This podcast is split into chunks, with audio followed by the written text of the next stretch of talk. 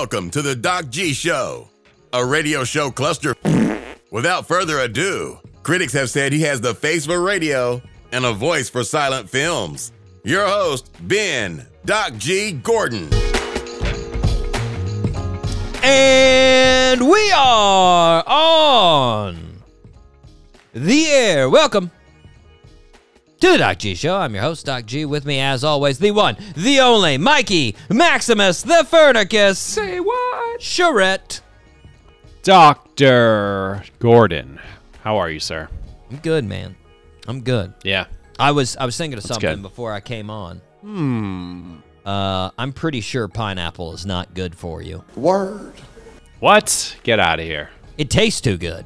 That's the thing. It's a fruit. Yeah, but it just tastes so good. Like I had a couple of Yeah, pieces before we got on the air, and it was just, oh my god, it's like candy, man.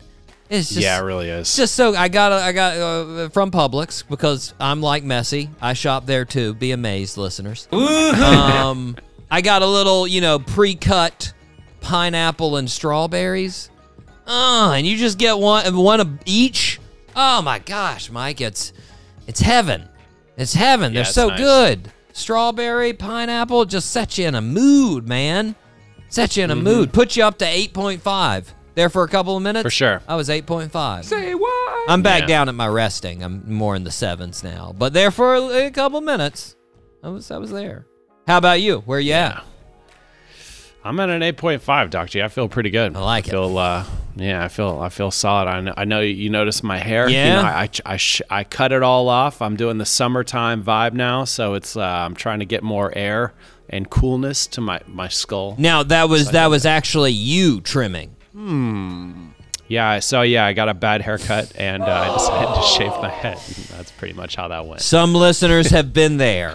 There, ha- Yeah. there are some listeners that I know have been there. Uh, that's Mm-hmm. Uh, did now. Did you tell her or him, whoever was cutting your hair? Did you tell them this so is funny. this is a Like I was like, no, no. I was like, yeah, this is great. Yeah. This is awesome. Yeah. this is awesome. And then I and I'm like, I don't like this. I look Amish. Mm. I felt like I looked Amish. Nothing, no hate towards the Amish community, but it felt like my bangs were straight. It was very weird. And I was Yeah. just like, this is. It's got to go. Hey, you know, I've actually had this lady before, mm. and I didn't like the haircut before, but I was like, hey, you know what? I have more instructions this time. I've recently learned how to tell my hairstylist how to cut my hair Right, right. using their terminology. yeah. Still messed it up. Ah. I did that. I did that for several runs where I did not know how to uh, properly describe what I wanted, yeah. and yeah. uh, when I did that, it came out absolutely horrible. I came out looking like a second grade teacher because they just cut it off like right at my shoulders. So I just had this like bob hairdo that I was just like. I look like I'm getting ready to teach people long division. This is this is horrible. And so, and like yourself, as they're as they're doing it, I'm just being like, "Oh, this is bad. Oh, this is this looks so stupid." And they're like, "How's how is it?" I'm like, "Good. Not not bad. Yeah." this is great. Now the last time when when I got my haircut this last time at the beginning of the summer, uh, she she actually anticipated me thinking that because this lady as soon as like she, when she finished she was like, "You can put it back up in a ponytail if you want if you don't want to wear it." Like I, I know you don't like the way it looks right now, and I was like, no, no, I'll wear it down, and I really did look completely stupid with it down. Not really because of what she did, but just because she uh, washed it and dried it, and then because it changed weight because it was down to my before and then all of a sudden they cut Yeah. two feet off of it. It now has this bounce. And so literally it was Yeah. going up like a foot in the air. And i just had this giant massive poof of hair and i look i was like i look really really stupid and she i think she was doing it for my benefit she's like please please put it back up you, we, we don't need to see this put it back up but mike hilarious. we all have our issues. I'm glad though that you now are getting the adequate air to your to your uh, skin, Yes. your scalp. very. It's uh, breezy with all those triple digit temps. You're you're living. Yeah. You're living out there. Just make sure you get some Yeah. sunscreen on that. You don't want to burn those yeah. sides. That'd be bad. That'd be bad. True. But uh, Mike, uh, this past weekend I had some big news for the the show. or it's a, it's a big business. Hmm. I took a look at the calendar to recruit new guests for the show. Every now and then, you know, it, it's not like a quarterly thing. I'd say it's like a a, a monthly thing. I got to get Mm-hmm. out there, see what's going on on the calendar, and uh, and and ask people that are having shows in the area what they want, uh, whether or not they want to come on the show. So true. So I looked at the uh, late summer, early fall can- uh, uh, concert calendar here in Florida. Can you believe that? First of all, Mike, that we're coming up on fall. Ew. Yeah, I'm pumped. I am not, Mike. You know me. I don't want summer to end. I do not. The days getting shorter, the leaves falling, everything horrible, Mike. I don't want it. Ew. Endless summer endless Yeah. summer i am going to i'm going to australia we will do this show Hmm. i will be in australia endless summer anyways I'm down. that's that's not the important part here mike the important part is is i did realize we need new guests and um, as i was thinking about this i was like who'd be the coolest right hmm. who, who's the who's the top who who if I had the choice of anybody on this show, anybody, who would be my top? And then I said, who would Mike's top be? and so I immediately thought, I'm, I was like, I'm going to text Mike. So I texted you and said, give me your top three music guests that we could have on the show and top three comic uh, comedians uh, on the show. Um, now, I thought the listeners should know if we could have anyone at our disposal who we would like to have, just so they know if that happens, we've peaked, right? If we get to any of these people, guess what? We're at we're at the max, everybody. We're at the max. So, Mike, uh, what do you want to do first? Do you want to do the comedians or you want to do the musicians first? Uh, let's do musicians. Okay. All right. So, listeners, Yeah. for musicians, I went just all time. These would be people that have just dominated the music world for my list. That there is no chance in Nope. we are going to get any of these people on the show. but that's who I went with. So, Mike, I'm not going to put Okay. I'm not going to put them in order because that would be too hard to choose. But I'll go ahead and give you my first my first OutKast. Okay. Oh, that would be awesome. Yeah. and that would be both members, right? So we get Mm-hmm. Big Boi and Andre on the show together. Of course. Just, uh, just the unadulterated duo, getting both of their sides, talking music, talking ATLiens, talking you know Southernplayalistic, just all of their albums. Oh my God, that'd be amazing. The yeah, basically that would be a great interview. the creators of Dirty South hip hop, like just yeah. and th- Lots of history. the best at it too, in my opinion. The best to do it. Just oh, mm, Yeah. it'd be awesome. I that that would be up there for music. All right, you're you're you're uh third for music. so I don't. There's no order here. Um, That's fine. I have like no I said, order. I don't have and order. I also have like four uh, bands, and also they're not totally uh unachieve like it wouldn't be impossible Oh. to get them on the show right, or well- at least i it wouldn't be it might not be easy but it wouldn't be impossible well, I better get a pen Um, ready to actually write these down. So I'm gonna skip the.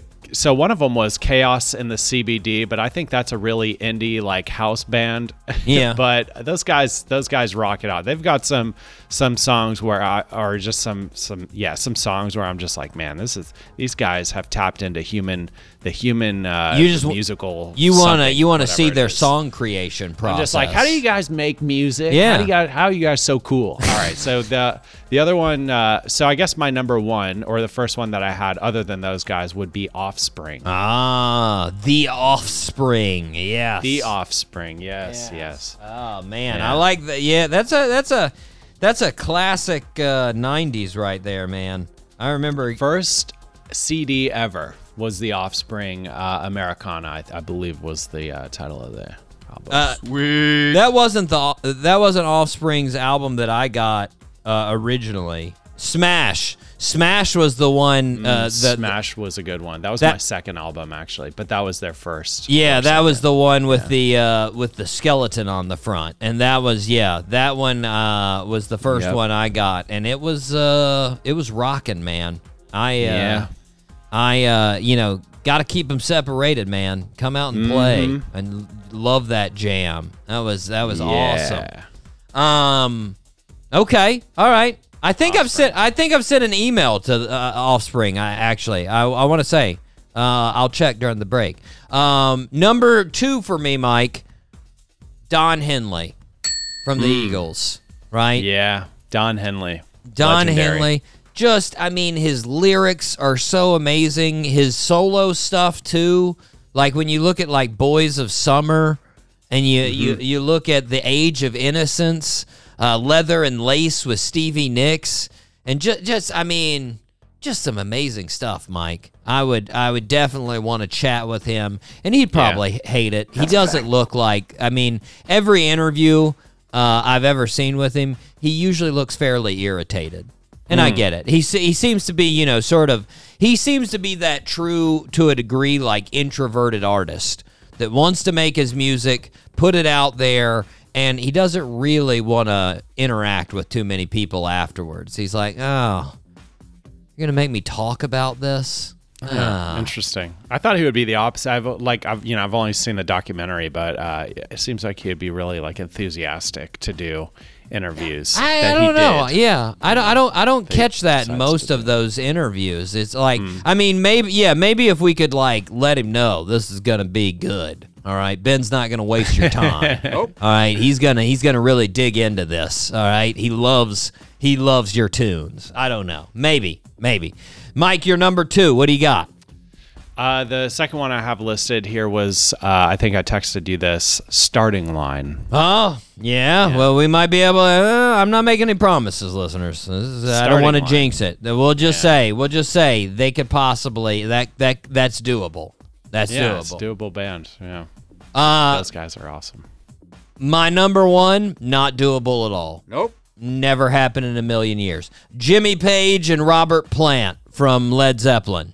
Uh, lead guitarist, lead singer, uh, obviously uh, have done pretty much everything there is to do in music, have gotten every single award, have played every single place, ha- i- i- have inspired every single band since they came out. Like, Yeah, just and and Jimmy is definitely not what I just said about uh uh Don. Jimmy gets excited about music. You see him like I've talked to several people about that. The uh the it might get loud documentary. Watch that and just him talking about music. He just lights up and he's just like, "Oh, what are you doing there?" And he like he, and you're like, "You're Jimmy Page.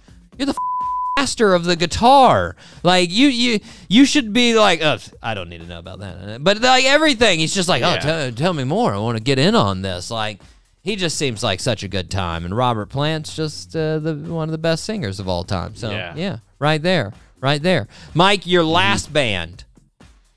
Okay, so I'm gonna go ahead and squeeze two in here because I did list. Uh, well, I Okay. actually listed five bands. Okay, so uh, it would be in no order: Motion City Soundtrack, Okay. um, and Atmosphere. Atmosphere. I'm just gonna Would leave be- this one at that might be doable, Mike. Yeah. That might be very doable. Uh, um, we might be in correspondence. Ooh, I'm just gonna with say that. who? Atmosphere. Say what? That may be. That would I, be don't- I don't want to. I, incredible. I don't want to jinx it, Mike. So I'm not going to say anymore. I'm not saying it. But uh, Okay. yeah, yeah. Um, Mike, we're going to move on. We, we're running out of time on this, but Oh, I sorry. decided not to go with uh, comedians. Uh, I went with all entertainment. Okay. Okay. I let you stick to the comedians because that is your specialty. That is what you do. So I said, you know what? Mike's going to tell me what comedians would be the ultimate. I'm just going to go, and I think you can choose. Mike, uh, right now, if I told you I could get anybody in the entertainment industry, who do you think it'd be? Hmm. Who do I think it would be? Yeah, give give me one in the entertainment industry. If I said for this show, who am I going to get? Uh, Jerry Seinfeld. N- uh, not comedian. Okay, Anybody not in comedian. entertainment Anybody in entertainment that would asking- serve this show. Oh, like I mean, Tom Brady. Yes. Number one on the list, TB would Yeah. come on this show, and and and as the listeners know, we've tried. and we're gonna keep trying. have. Okay, we're gonna keep. We're gonna make sure our schedule lines up, and we're gonna get TB on the show, and it's gonna be We are. magical, and he's gonna love it. And who knows? Maybe by that time he will become a comedian too. He's multi-talented. Who, Hmm. you know, who knows? Who knows? Mike, give me your number uh, three uh, comedian there, or well, right, if you don't have him in a line. So yeah, so this is going to be a, um, a blend of comedian and musician, but it would be Reggie Watts. Oh, nice. Reggie Watts. Reggie Watts. I He think I awesome I interview. reach out to Reggie. I do want to say Hmm. now we had Goon on the show, and Reggie Watts is actually a big like uh, supporter of Goon. Yes! He Hmm. he actually got them started, and he was like promoting them. That was like his main deal. So we've got an end to Reggie Watts. That could happen. That could happen Cool. again. Um, Mike, number two. Who do you think else in the entertainment industry for this show? Number two, who else? Well, I mean, obviously Leonardo DiCaprio. If there's Number another two. guy, yeah, Number two, Leo, that would never happen. We all know it. He's a very personal guy. He does not Mm-hmm. like doing anything outside of his wolf pack. I'm going to have to infiltrate the wolf pack, get a necklace, talk him into coming. I'll be like, Leo, you can't let me down. So true. Necklace, bro. We're, Mm-hmm. we're wolf buddies. Come on. Wolf buddies got to stick together, bro. And then Yeah. he'll come on the show. But until then, probably no Leo. But I think if a- you had some kind of climate change, climate awareness true. angle, I think he would be. Uh, That's he'd be- true. If I if I get Greta on here and I get a couple other big, uh, Yeah. you know, get a couple of big uh, climate folks, yeah, that's good. That's good angle, Mike. Got to work the angles. And Mm-hmm. Yeah. I mean, I believe in that. I don't want the world to turn into a fireball. So you know, No. I, I can get behind it. So there we go. Yeah. Uh, Mike, you're you're uh, you're you're number two here. Uh, I would say Demetri Martin would be an Hmm. awesome interview. Yeah, Demetri Martin.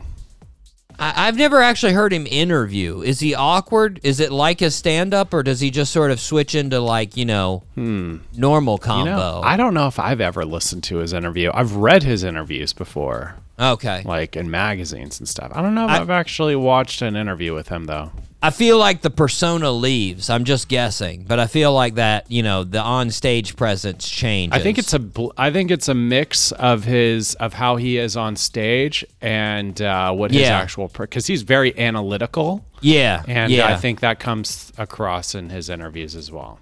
That would be that would be pretty hard get. I feel like that'd be harder than Reggie. He's pretty he's pretty solidified, Yeah. pretty up there. I think that'd be a hard one.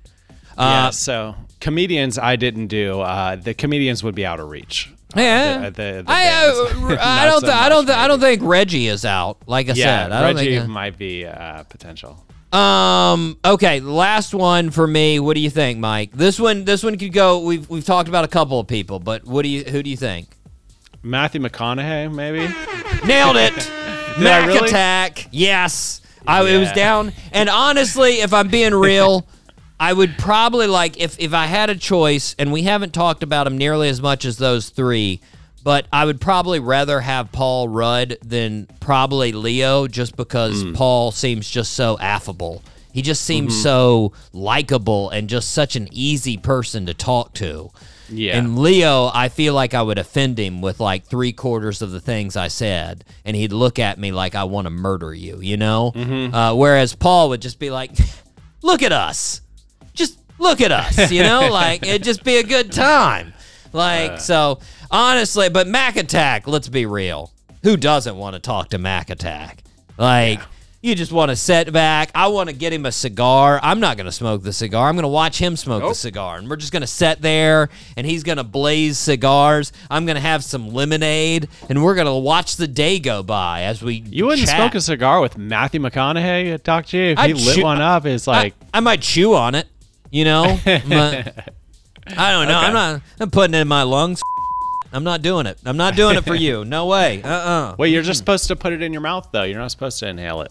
I, I don't care. I don't want don't want don't want that smoke anywhere close to the the uh, the upper respiratory tract. I got you. That's Um, fair.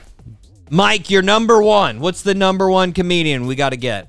I kind of gave it away there, but it would be probably Jerry Seinfeld, if not Dane Cook. So there's a there's a tie for first: Dane Cook or Jerry Seinfeld. I know you got a guys would be huge, awesome. huge love for Dane, and I definitely Oh, yeah. think I think I think both of them would be amazing conversation. I mean, they're they're both very. I mean, you Yeah. know, Jerry had his show forever. Uh, uh, you know, comedians in cars. So, Mm-hmm. and he was obviously very good at changing styles depending on Mm-hmm. who it was. You know, and oh man, I love the one when he did that with. uh when he did it with Obama, did you see that when he went out with Obama yeah, that was in a the car? ah, that was a fantastic interview. Yeah, that was and great. it- it's more that you're just like, God, that guy is so smooth. Obama, Jesus, he's a he's a smooth dude, you know, just so cool. But yeah. Mike, I've got bad news for the listeners. In the near future, we don't have any of those people, uh, at least in the next couple of weeks. And with all of mine, I'm not sure that we'll ever have any of those. Mike's more obtainable for the majority of them. But I can promise everybody this it's not going to stop me from trying, Mike. Yeah. I'm going to put the A in for effort, listeners. It's going to happen. All right? And until then, until we get some of them, we need to focus on this show. The here and now, Mike. Yes, the here and now. Are you re- are you ready to fire it up? Let's fire up the show, Doc G. All three engines up and burning. Two, one, zero, and lift off. Whew, we got just off into the future land there. Way too much. We, we're just we're rambling on. Sorry, listener. Sorry, Mike. We have a fantastic guest uh, today. We have the uh, Gideon King. As I've, uh, I gave you a precursor of this fella. Just a super interesting life. He starts out, uh, plays the guitar, goes to college for English graduates from uh, uh, a degree with English from Northwestern, very nice school. Um, And then uh, is playing pickup basketball where some rich dude tells him, "Hey, you want to get cool stuff like I got? Go to uh, go into the finance world." And he's like, "All right." Word. And he goes in the finance world and he makes millions of dollars. And then, you know, after the finance world, he's like, hey, you know what? That guitar thing that I've loved my whole life, I should go back to that. Huh? And he starts the guitar again. And now he's he's rocking, he's making music, uh, and uh, he's he's gaining he's gaining the listens. And he's making some really good music with some really good artists. Super impressive. Nice. Um, but first, we need to start where we start, Mike. Birthday suit. Happy birthday, Mr. President. Mike, I am excited because I think you've got three for three this week. All right, cool. and I, I think we don't even have to do like a full uh, like bio on all of them. I think I can get it with just like one thing that they've done, and you'll you'll know. All right, Um, well, we'll see. So right now you're at 45 and three fourths out of 84. So I think we can end this with 48 and three fourths out of 87. I think we can do that. So here we go. The first one, Mike. Here's the clue: Miss Congeniality. Hmm. Sandra Bullock. Boom! There it is. Nicely done. One for one, Mike. One for one. I was in between. I was thinking uh, Miss Congeniality or blindside. And I was like, yeah, there's other folks in the blind side. Because blindside was her most popular movie. I Uh, always that's get her and Julia Roberts confused. I was like, why not Hook Tinkerbell? But uh, it's like a totally different person. Julia Roberts, man. I could I could see it. I could see it. Although uh, you know, Julia Roberts has got that that big old mouth. She's got the big old smiley mouth. You know, Sandra Yeah. Bullock doesn't have doesn't have that that huge smile. That's uh, that's the giveaway. And of course, the hair is you know Sandra's Yeah. dark dark brunette. But anyways. She's born in 64, Mike. She actually lived most of her life in Germany. Uh, she went to East Carolina for college, then she went to New York to become an actress. One of her first films uh, was uh, Demolition Man uh, with uh, Sylvester Stallone. She's in Time to Kill, uh, Speed with Keanu Reeves, Hope Great movie. And then, of course, Miss Congeniality, Crash, Miss Congeniality 2, The Proposal with Ryan Reynolds. Great then movie. The Blind Side, uh, which was her, like I said, highest grossing film. Um, And yeah, most recently she was in the movie uh, The Unforgivable in 2021 and then Bullet Train with Brad Pitt in 2022. Couple side notes on Sandra B there. Uh, she has a property in New Orleans. Didn't know that. It's one of the hmm. places she lives, New Orleans. She's a Cajun queen, Mike. Did hmm. not know that. Yeah. And then Weird. two, just we just r- mentioned him. She dated Matthew McConaughey back in the day. Hmm. Yeah, Mac Attack. And Interesting. and Ryan Gosling. Really? Yeah, pulling heavyweight, Sandra Neat. B. Yeah. yeah. And Ryan Gosling, this is pretty wild. 16 years younger than her. Really? I Yeah. did not. Oh my lordy. Pulling the old Leo move right there. Pulling the Leo move. Getting the young bucks. Wow. Yeah. Yeah. So happy birthday to Sandra. She's turning uh, Sandra. I keep going back and forth. It's Sandra. It's not Sandra. Yeah, it's Sandra. uh, happy birthday to Sandra. She's turning 59, Mike. 59. Wow. Yeah, wild. Wild. All right, Mike, are you ready to rip some headlines? Let's rip some headlines, Doc G. It's now time for Rip from the Headlines. Mike, interesting story here out of Complex. Jadakiss. You know Jada? Oh yeah. Yeah. Pretty famous rapper, early 2000s, came from the group Oh, yeah. The LOX. Um, he was doing an interview with uh, Adam uh, Adam Friedland, and uh, Adam asked him uh, Kanye, aka Ye, goes by Ye nowadays, right? I think it's Uh, Yay. Is it we okay? Yay. Um, whatever. Uh, us one syllable. Y e. Uh, he had been doing. Uh, he asked him about uh, Kanye. He said, you know, how how's he been doing lately? And Jada said, "quote I've met like five or different, uh, five or six different Kanyes. The first four were awesome. The last two were a little bit." Uh, And that's how he super ended it. Interesting. Uh, That's and I, super interesting. I'm gonna go out on a limb, Mike. I'm gonna guess uh, when he started popping out with anti-Semitic comments, that'd probably be where it started to be. So true. Yeah. Like you think you think about it though, it's amazing, Mike. I was thinking about his his his timeline, you know, of meeting six different Kanyes, and I was like, you sort of got like six different like big events. That the first couple you're like, well, that's weird, but I'm okay, and then Mm-hmm. at the end you're like, okay, that's not cool. No, we can't go with that. Like first, you know, when he first gets popular, first arbitrary thing, you know, people talk at Roc Nation. He's standing on desk saying he's the best producer in in history. No one's ever been better than him, and you're like, yeah, it's a little bit boastful, but I get it. He is a great producer. That makes sense. Then next, he uh, says George Bush doesn't care about black people on national tel- uh, television on a telethon to raise money for Hurricane Katrina, and you're like, you're probably there's probably truth to that, but you know, not the right venue for it. Maybe think about finding somewhere else to drop that idea, you know? Then he steals the mic from Taylor Swift at the VMAs, and you're like, eh, we know what Taylor was going to probably say anyways. We're not too concerned. It's all right. It was just a crazy little anecdote and the side of it. That's fine, right? Yeah. Then he switches over to the fashion world. He's like, I'm the most important thing in fashion ever. And you're like, eh, I don't really care about fashion. That's okay. He can say that. Then he throws on a white Lives Matter shirt. And you're like, "Uh, wait a second. Hold on. We New crossed a Kanye. threat. we we crossed a threshold somewhere here.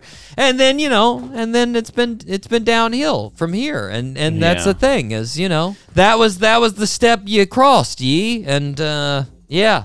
No, uh, Jada's not for it. But Jada also said in the interview, Mike, that uh, he doesn't really believe about, you know, like intervening. Word. You know, he he he is like you you let in the music world you mind your business, and I was like, I I get it. I was like, if it's in the music, I sort of understand because the music is the art. But if they're doing it outside of the music, I think you can be like, hey, what you're doing is sort of crazy just to let you know. Like, I feel like there's a difference between what you say in art and do in art and what you do outside. I don't know. That's just me, Mike, you know? Yeah. But regardless, Mike, uh, I got a weird story from New Hampshire. You ready for this one? Oh, Russ, Russ Pierce, is a New Hampshire resident, and Russ is hanging out at his house in Deerfield, New Hampshire, when he hears banging at his back door. He goes to the door and finds a dude that's got his head covered. They didn't say what it was covered with. I'm guessing like a a towel or like shirts or something. I don't know. They just said his head covered. He's got his head covered and he's got a machete in his hand. And he Oh, said, gosh. quote, Get out here. You're under arrest. Hmm.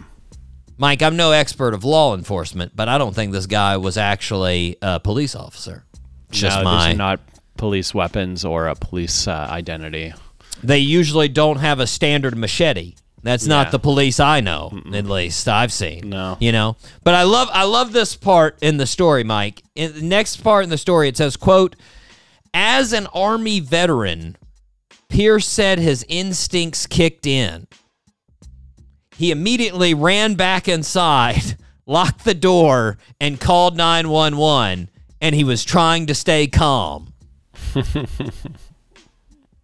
Now, let me preface listeners by saying that's exactly what you should do in this situation. And I applaud Russ 100% for that. That is the correct thing to do. However, that's not the army response I think of in my head. Like when you say army veteran, you think he's going to like, you know, break the guy's neck and then shoot five guys in the bushes behind him and be like, "Got it." Like not slam the door and call for backup. Like that's not, you know, uh, a little weird. So, as he's thinking of ways to protect himself in his house, a Molotov cocktail comes flaming through his window. Right? Like, you know, a bottle of liquor with a Oh yeah, uh, I've played atta- some Grand Theft Auto. I know what this th- is. I like it. I like it, Mike. fun, Good. fun weapon in Grand Theft And Auto. And they and they say you don't learn from video games. no way, totally learn. And in Russ's words, he said, quote, that's when the room caught on fire. Yep. Mm. Yeah, that makes sense. I can see where that would come from. Uh, luckily, Mike, authorities arrived just a few minutes later, and the attacker uh, fled on foot. He fled on foot, and when the police called up to him, he informed the police he was, quote, FBI. Nice.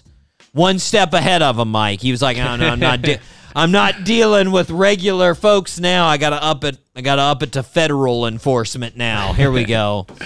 Uh, Russ, when asked about the situation, he said he's grateful no one, including his family, was hurt, and said hopefully he'll uh, he'll get the help he needs, referring to the guy that attacked his house. And he said uh, we can all move on from this ourselves. And I gotta say, salute to Russ, Mike.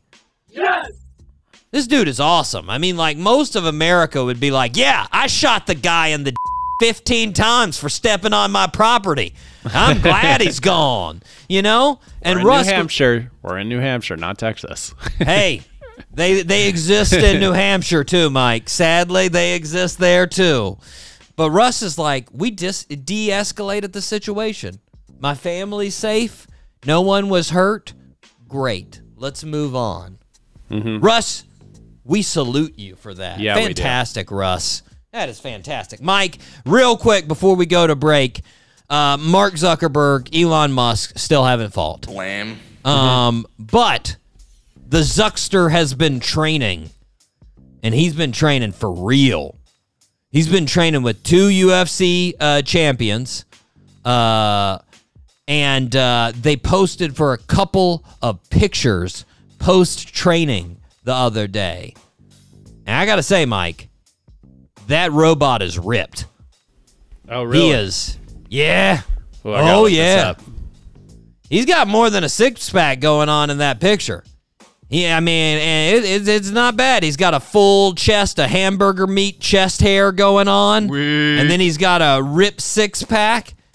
It looks like he's ready to tear through a pasty out of shape Elon Musk. I'm just saying, just from the looks of it. It's just, uh, I mean, you know, it's impressive. Now, again, for the record, yeah, again, for the record, listeners, the fight is stupid. The idea is stupid, but Zuckerberg is the lesser of two evils in this battle, so I got to go for it. I'm uh, I'm putting my hat in the ring. If they're fighting, I'm going for Zuckster. I'm going for Zuckster uh, simply for his rip physique. Yeah, yeah. He's he's uh yeah. He's looking pretty jacked, right? He's looking. Yeah, he, he looks pretty jacked. I'm I'm saying Elon's out first round. Now you, I mean, now you, you also got to factor in, right? That could be all looks. We that could be all show, no go. We don't know how it actually goes in the. You know, who knows? Maybe you get in there Mm-hmm. and Elon turns into uh, Mike Tyson and just starts biting him in places, you know, and stuff like. Yeah, you, yeah. You you never know. You never know. You so, never know. but uh, uh, regardless, just a little bit of update for everybody, listeners. We are going to take a break. We are going to be right back. But first, we are going to hear from Gideon King and City Blog. This is "Turn Off the Sky" right here on the Doc G Show.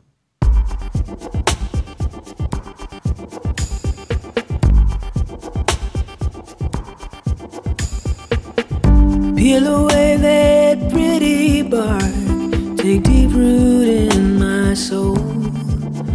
Cause it's 2 a.m. in East New York, and I'm cooking all alone. We were reckless for the gods to see. You spiked me to your bed, and your crafty red eyed friendships with the prowlers in my head. No, I won't turn off the sky or steal the ocean's blue. And I'm barely what I am today. Ain't that good enough for you?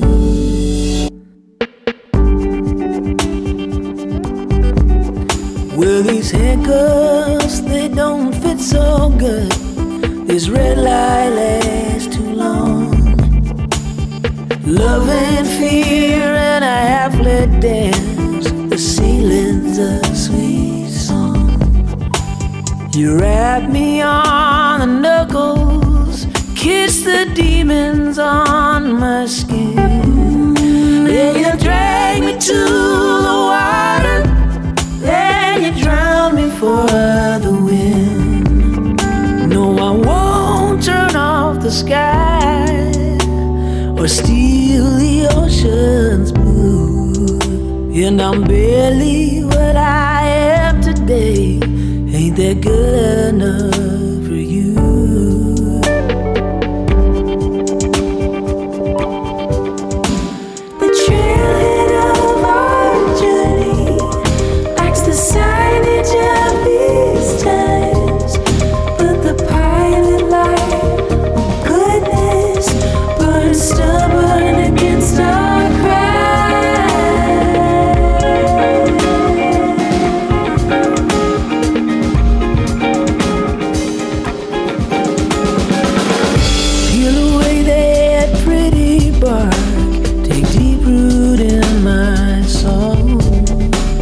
it's 3 a.m. in East New York, and I'm sleeping all alone.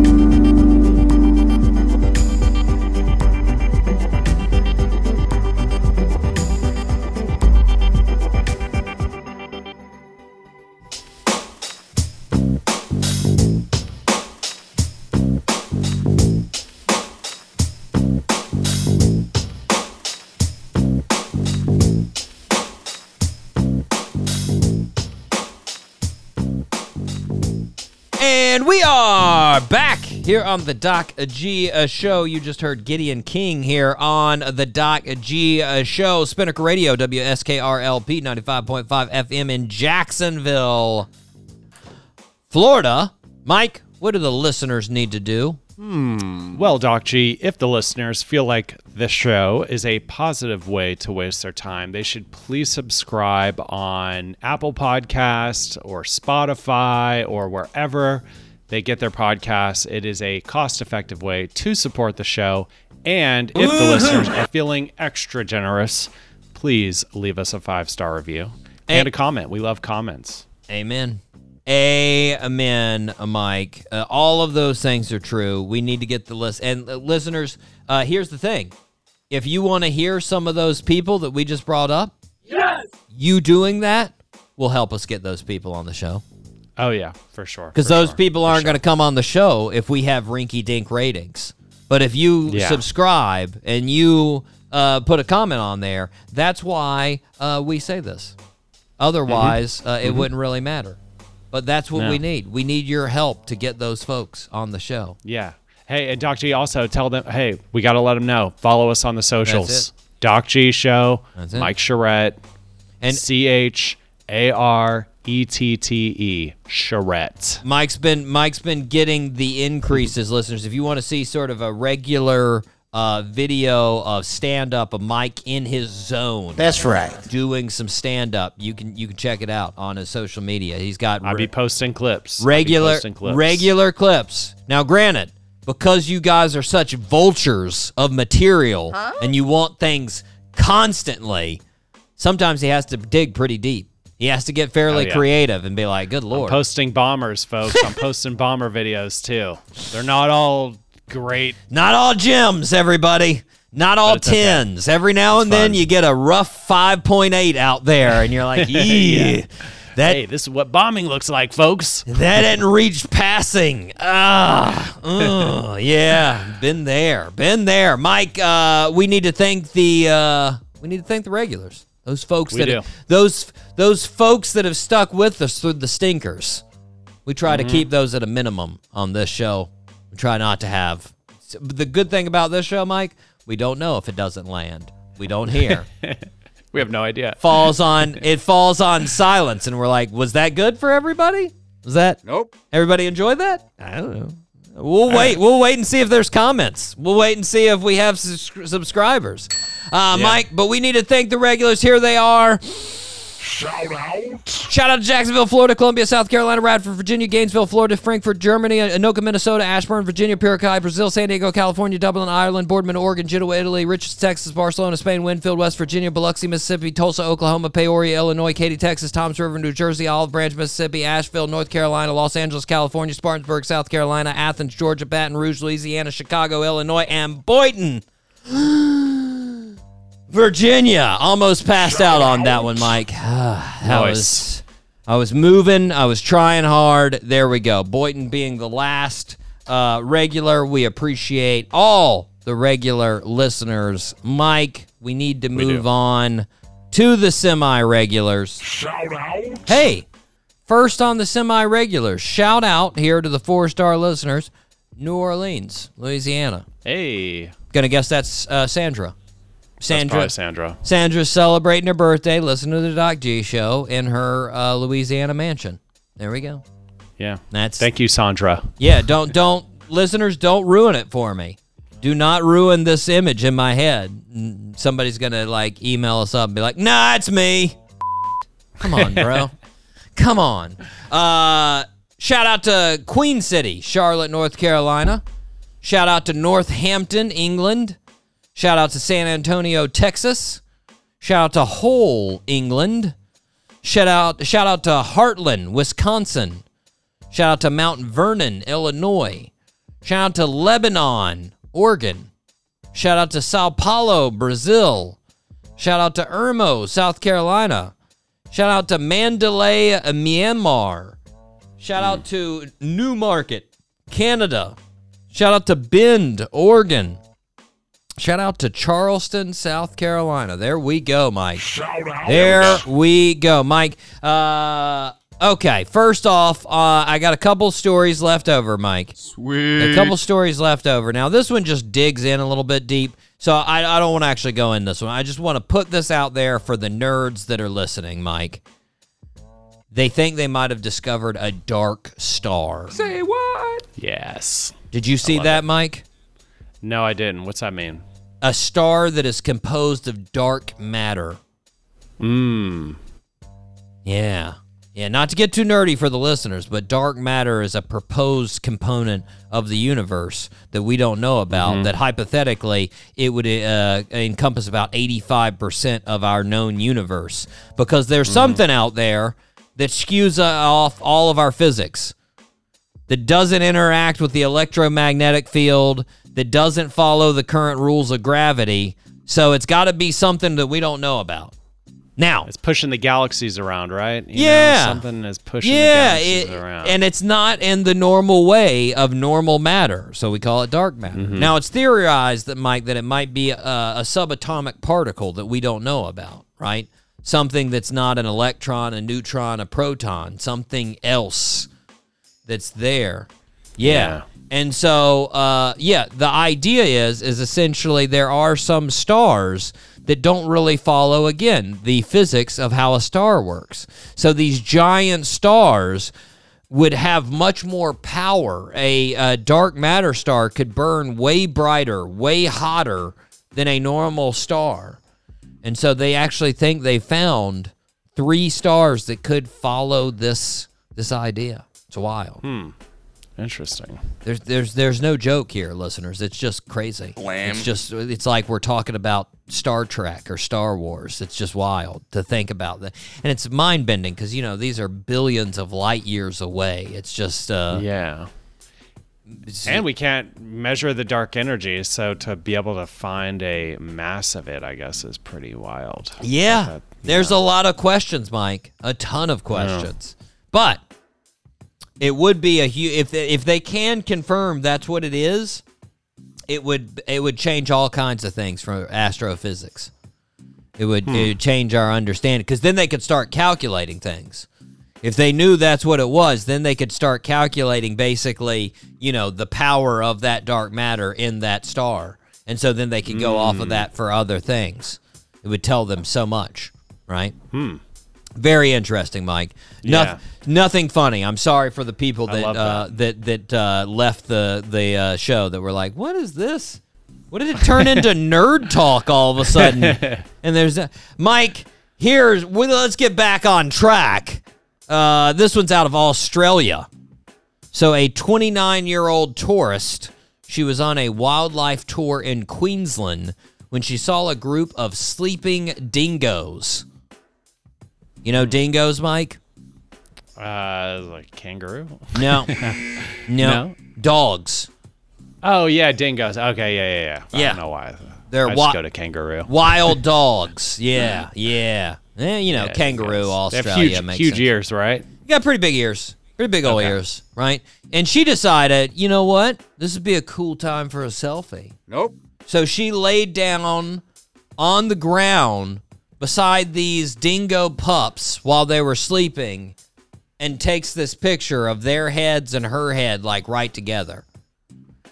Now, uh, the Australian authorities in Queensland Department of Environment and uh, Science were not fans of the selfie and uh, fined the lady fifteen hundred dollars uh, in for what they said an extremely dangerous decision.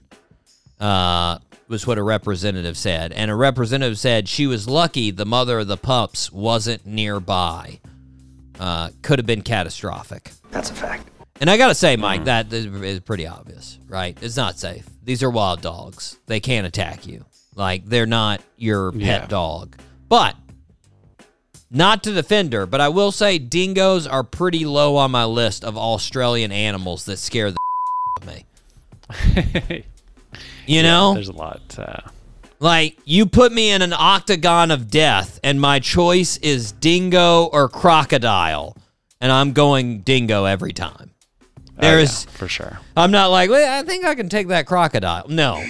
No There's way. no way I'm taking that crocodile. You put me in an octagon of death, and my choice is dingo or eastern brown snake. I'm going dingo every time. That's a fact.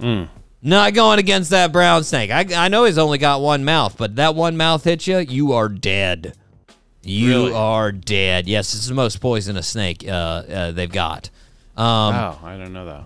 You even tell me I got a choice between a dingo or a cassowary, Mike. You ever seen a cassowary? No, no, I don't know what that is. They're frightening birds, Mike.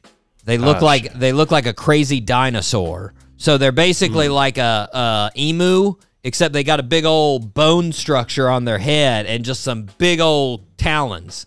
And they have definitely hmm. killed people. Jeez. Definitely killed people in the past. Oh yeah.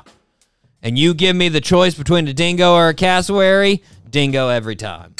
Dingo hmm. every time. So, on the list of animals, I'm just saying they're pretty low on the, the, the list. I'm not going to be taking any selfies with them anytime soon, but I'm less concerned with them than a lot of Australia's freaky inhabitants. Um, For sure. Mike, we talked about him. We need to get him on the show. Tom Brady news. TB. What's going on? And we got to say, move over, Gisele. Tom's got a new lady. Uh oh. That's right, Mike. There has been the the paparazzi have been going crazy because they have been following him and Irina Shayk, I think is her last name, Shaik. Hmm. I, I, um, she she uh, she in the past has been uh, um, uh, intimate with uh, Cristiano uh, Cristiano Ronaldo and uh, and Bradley Cooper. So she also pulls some heavy weights as well. Jeez. Uh, she's a uh, not surprising, Mike, uh, a model. Uh, Yes. Crazy, right? Yes. But uh, this week, Mike, Irina and Tom spent the night together What? over the weekend. It was confirmed, Mike. Oh my gosh. Paparazzi followed them in and saw them come out the next morning. That's right. Wow. That's right. Tom, you dirty dog. Say what? I say you dirty dog, Tom. That is really some moved on. Woo! Woo! And the next day, Mike, he picked him up. They hung, they hung out again. He picked Irina up the next day. Picked her up in the car. He was driving a Rolls Royce, Nice. which, like, I found interesting. I didn't think he would drive his own car and it'd be a Rolls Royce. You know, I didn't see that for Tom. Like, if I, uh, like, I feel like if you're driving your own car, it'd be like a sports car. You know? Yeah, Rolls Royce. That's kind of like an old guy car, like an old rich guy car. Yeah, it's weird. It's like not, Tom's yeah. old. I don't know. Wait, what? It's But a like an old. No, old, no, no. old Yeah, I guy. get you. know Like what I mean? 85. Yeah, yeah, Yeah, like like an 80. old guy. Yeah, yeah, yeah, yeah, yeah, yeah. No, no, no, no. Yeah, Tom's driving. He's driving a Rolls, uh, double R, and he's got uh, he's got Irina there with him. Now, Mike, uh, we've got conflicting reports on how Gi- Gisele feels about this. Hmm. There are some reports that say she's happy for Tom, which we all know is bull. She's not. Oh yeah. And, oh, and and then other reports say she's not happy at all. So I'm going with those. I'm going with those, Mike. You know, I'm going with those. Gisele's like, you're holding me down, Tom. I don't like your career. It's ruining our life. F you. I'm going out here and doing my own thing. She didn't realize the grass was greener with Tom. Okay? Mm. She didn't realize she's living in an arid effing desert now with no grass, no Tom Brady. Mm. Yeah. Yeah. Just bad, Mike. Bad. She's moved on from the uh, the personal trainer. They don't know. They actually put that in one of the stories that I read. Mike was at the end. They, they don't know where that is. That you know, as far as is that is that a thing? Is that not a thing? But I can tell you, Mike, mm. this Tom and Irina is a thing. It's a thing. They they are they are an item right now, Mike. And like I said, hats off to Irina. I mean, yeah. Cristiano Ronaldo, Bradley Cooper, now now now now Tom Brady. She's pulling she's she's she's working the meat market. And the meat market Yeah. is high quality, all right? It's a I mean Bradley Cooper, but Cristiano Ronaldo. I mean that guy is he is the most one of the most He's the mo- the most famous guy, Yeah. uh, or at least you know athlete. He's the most most followed person on Instagram. Most followed Yeah, I was gonna on, say, uh, yeah, he's got a lot of on. Instagram, and his body looks like it was chiseled for an effing statue. Uh, Yeah, seriously. It's ridiculous. If I were Lionel Messi, I'd be so about him. I'd be like, I'm the better soccer player. Come on. This dude just looks Yeah. like a Greek god. Who cares? Jeez. Watch me do some soccer. Regardless. Anyways, hats off to both of them. Tom, get out there, get it. If you want to come mm-hmm. on the show, give us a little bit of update. Let us know. We'll be happy to have you on. No, We'll here for you. No Yep. biggie. No biggie. No pressure. no problem at all. No pressure. But Mike, we're going to take a break. We're going to be right back with none other than Gideon King here on the Doc G Show.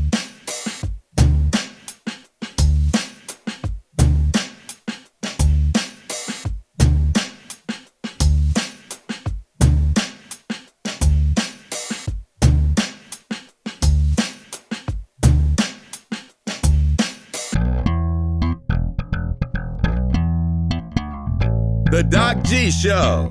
Because sometimes you need something playing in the background. Every Wednesday at 7 p.m. on 99.5 FM, Spinnaker.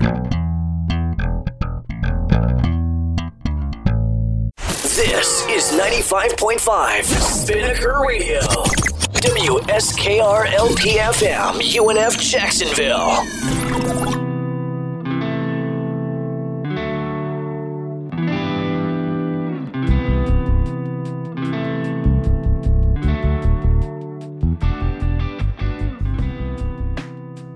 Welcome back to the show, everybody. We are super happy to be welcoming a fantastic guitarist and songwriter, Mr. Gideon King. Gideon, how are you, sir? man. Uh, I'm pretty good. Thank you so much for having me. Yeah, of course. Now, um, I noticed on your on your social media, big question here. Uh, we just had Josh Todd on uh, the show from uh, Buckcherry, and he's a big tennis fan. And uh, I saw that you're a pretty big fan of tennis, at least specifically Roger Federer. You uh, you had a little uh, you know farewell to him there on your social media. Uh, do you have a, a dog in the in the Wimbledon fight? Man, you know what? It's like Novak's playing Carlos um, in the final, Yep. and Novak Novak plays. It's like it, it, it's it's not even about tennis. It's like he's fighting for a country. Um, it, it, it- the guy is like imbued with like this indomitable spirit, and so um, I'm kind of thinking that um, I'd like to see him not win, uh, and I'd like to see I'd like to see Carlos win because he's got the youthful spirit and he's the next generation.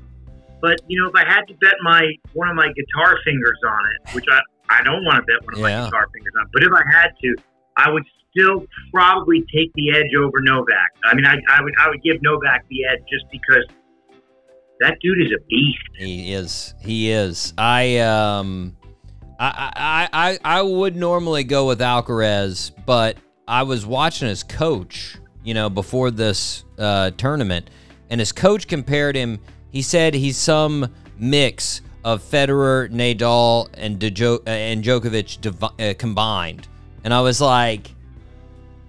"Ah, That's that's big talk, man. Like, I mean, He, he, he, is. He's got the spirit and the competitiveness of Nadal, the speed and the physicality of Nadal. He has the extension on his forehand of Roger. He's got a good kick serve like Roger. He comes to the net like Roger. He can be consistent like Novak, although no one is as consistent as Novak when Novak's at his best. But best. But listen, I'm not a great tennis player, but I know some great tennis yeah. players. Okay, and I would say that some of these friends of mine who are some of the best tennis players in the world have quite literally said they've never seen anything like this guy. I remember in the early 90s when I saw Michael Jordan play for the first time. And it was like, who is that? Who's that guy flying and like, you know, stepping on people's faces to dunk over their head? And you were like, eh, you know, it's like every once in a while, you know, um, a Beethoven comes along in sports and uh, it may just be that Carlos is one of these these Beethovens. And and uh, we'll see though. He's got to prove himself. He's got a long way to go, and it's such a physical sport. He could get injured, and uh, you know, man, I love it all. Um, I love it all. Well, well, I mean that that's the thing with me with him is is he definitely you can see the talent. but it, it's Oh, yeah. it's the it's the consistency. Like you know, that's when Oh, yeah. when when I heard him say when I heard his coach say that, I was like, okay, to to outpace those three guys combined, he's going to need to win the next uh, Grand Slams until 2040 or so. So Yeah, yeah, yeah. He's got to do. He's got to do no injuries. Well, not no injuries. He's got to limit injuries. Yeah. Got to stay mentally fit. He can't get rich and buy a Porsche and crash it into a tree or beat up his friend or his girlfriend or do all these things that, that people do when they get. Once you have success and money, you know you immediately make at least a good faith effort to destroy yourself. So we, he's got to get. He's got to get past that. You know, there's True. a lot of challenges. You know. Very true. Very true. Well, let's. Uh, I, uh, I'm. I'm gonna. I'm. I'm. I'm with you. I. I'm gonna say. I'm, I'm thinking. I'm thinking Djokovic is gonna win, but it's gonna be close. It'll be close. It'll Oh, no yeah. doubt be a. a Oh, yeah. It'll be a good final. Um. There ain't there ain't nothing obvious about the outcome. Well, let's uh let's talk about music. Um, I you know going back into your past uh, musical family. Your older brother is a fantastic uh, jazz piano. Uh, and I was thinking about this. Um, you know, I have an older brother. It's about the same age difference as you and your brother. And um, you know, if my older brother was playing jazz piano, I think I'd probably want to learn how to play jazz piano. Now, obviously, you're not playing jazz piano, so so why why not the same road as your brother? Why did you decide to to take a different route? I mean, that's no, that's an interesting question. For me, when I heard my brother playing, Mhm. the open architecture harmonically of jazz and the the the freedom of it, but within a technical construct.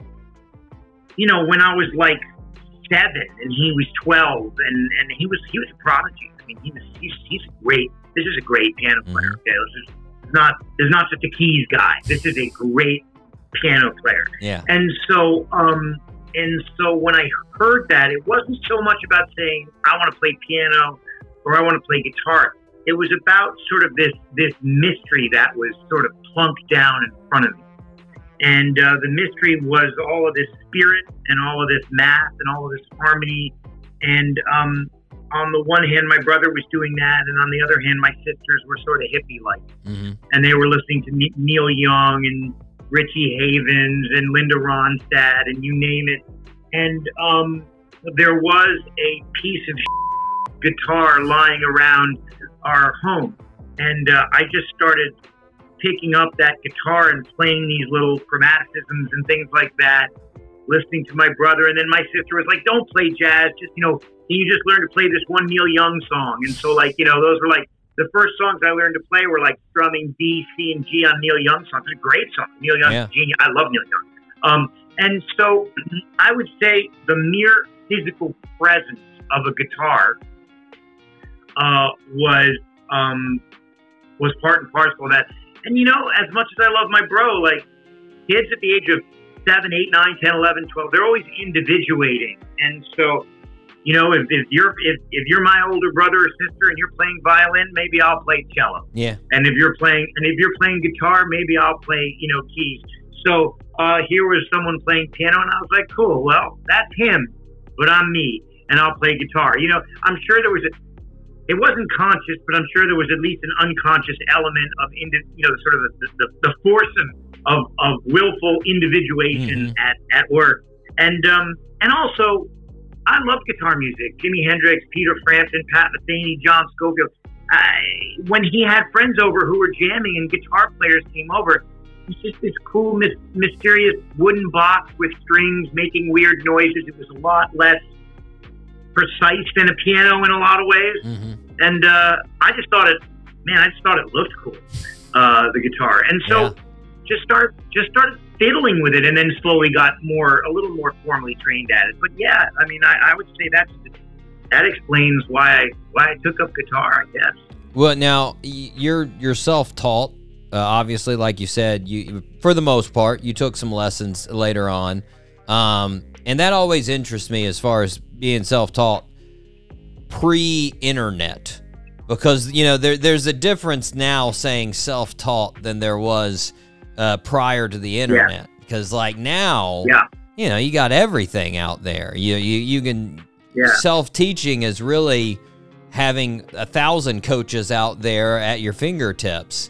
Um, Yeah. and, and I've had some great guitarists on the show, great uh, rock guitar players on the show. Phil Collen from Def Leppard, Steve Vai, Doug Aldrich, um, and, and and All good players. they talked about you know this idea of being self-taught and, it, and it's this sort of idea of back in the day of you know were you were you the guy putting uh like uh quarters on top of the needle on the record slowing it down so you could hear it and just like guess working your way through the chords and guessworking your way through the notes You know, I'm still teaching myself. And every great guitar player, that- sounds like some cliche where you talk to like a famous person, they say, well, I'm still learning. But you know what? I am. And you know, I, I had a talk with one of my dear friends who's one of the world's great jazz improvisers, John Scofield, the other day. And, and he's one of my dear friends. He's on one of my recordings. And he and I were talking about some harmonic stuff. And he was saying, wow, that's cool. I got to go check it out. And I know he was going to go obsessed over it for hours and hours. So I guess what I would say is I'm always self taught. I'm always self teaching. I currently do study all the time. Mhm. There's guys who've worked out some crazy pattern oriented stuff, harmonic stuff. I'm always taking lessons. I'll take lessons to the day I die. I'll teach lessons till the day I die. I mean, meaning, meaning it's an endless exploration. But at a young age, there were resources Mm. to self teach. They weren't the internet where you can snap your fingers or go on chat GPT, GPT and say, how many, you know, what are the arpeggios inside the diminished scale and which ones are symmetrical, upper, minor, third, okay? Like you can do that on chat, on the internet now, and it's literally, it's, it's, it's like having a, a thousand musical waiters and waitresses waiting on your learning process. mm-hmm. However, back then, while you didn't have the wait staff to extend that analogy, you um, you did have books. The book of Neil Young's songs, Mm-hmm. the book of uh, you know the real book. Okay, um, you know A minor seven, one way or the other. You'd look at a real book and it would say play A minor seven on this jazz standard, and you could figure out what an A minor seven was like a junkyard dog from somewhere.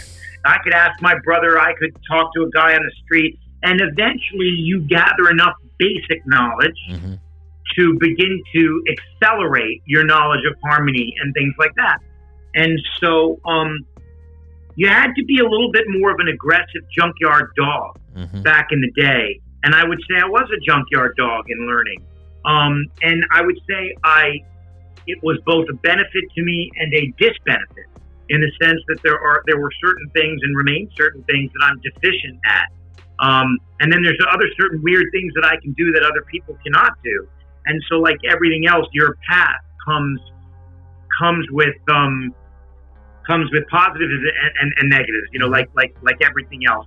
Now, at this point, I've taught myself so much, and I've studied with so many killer virtuosos that like I could teach a jazz class. Yeah. Okay, um, I would never want to, but I could in many respects.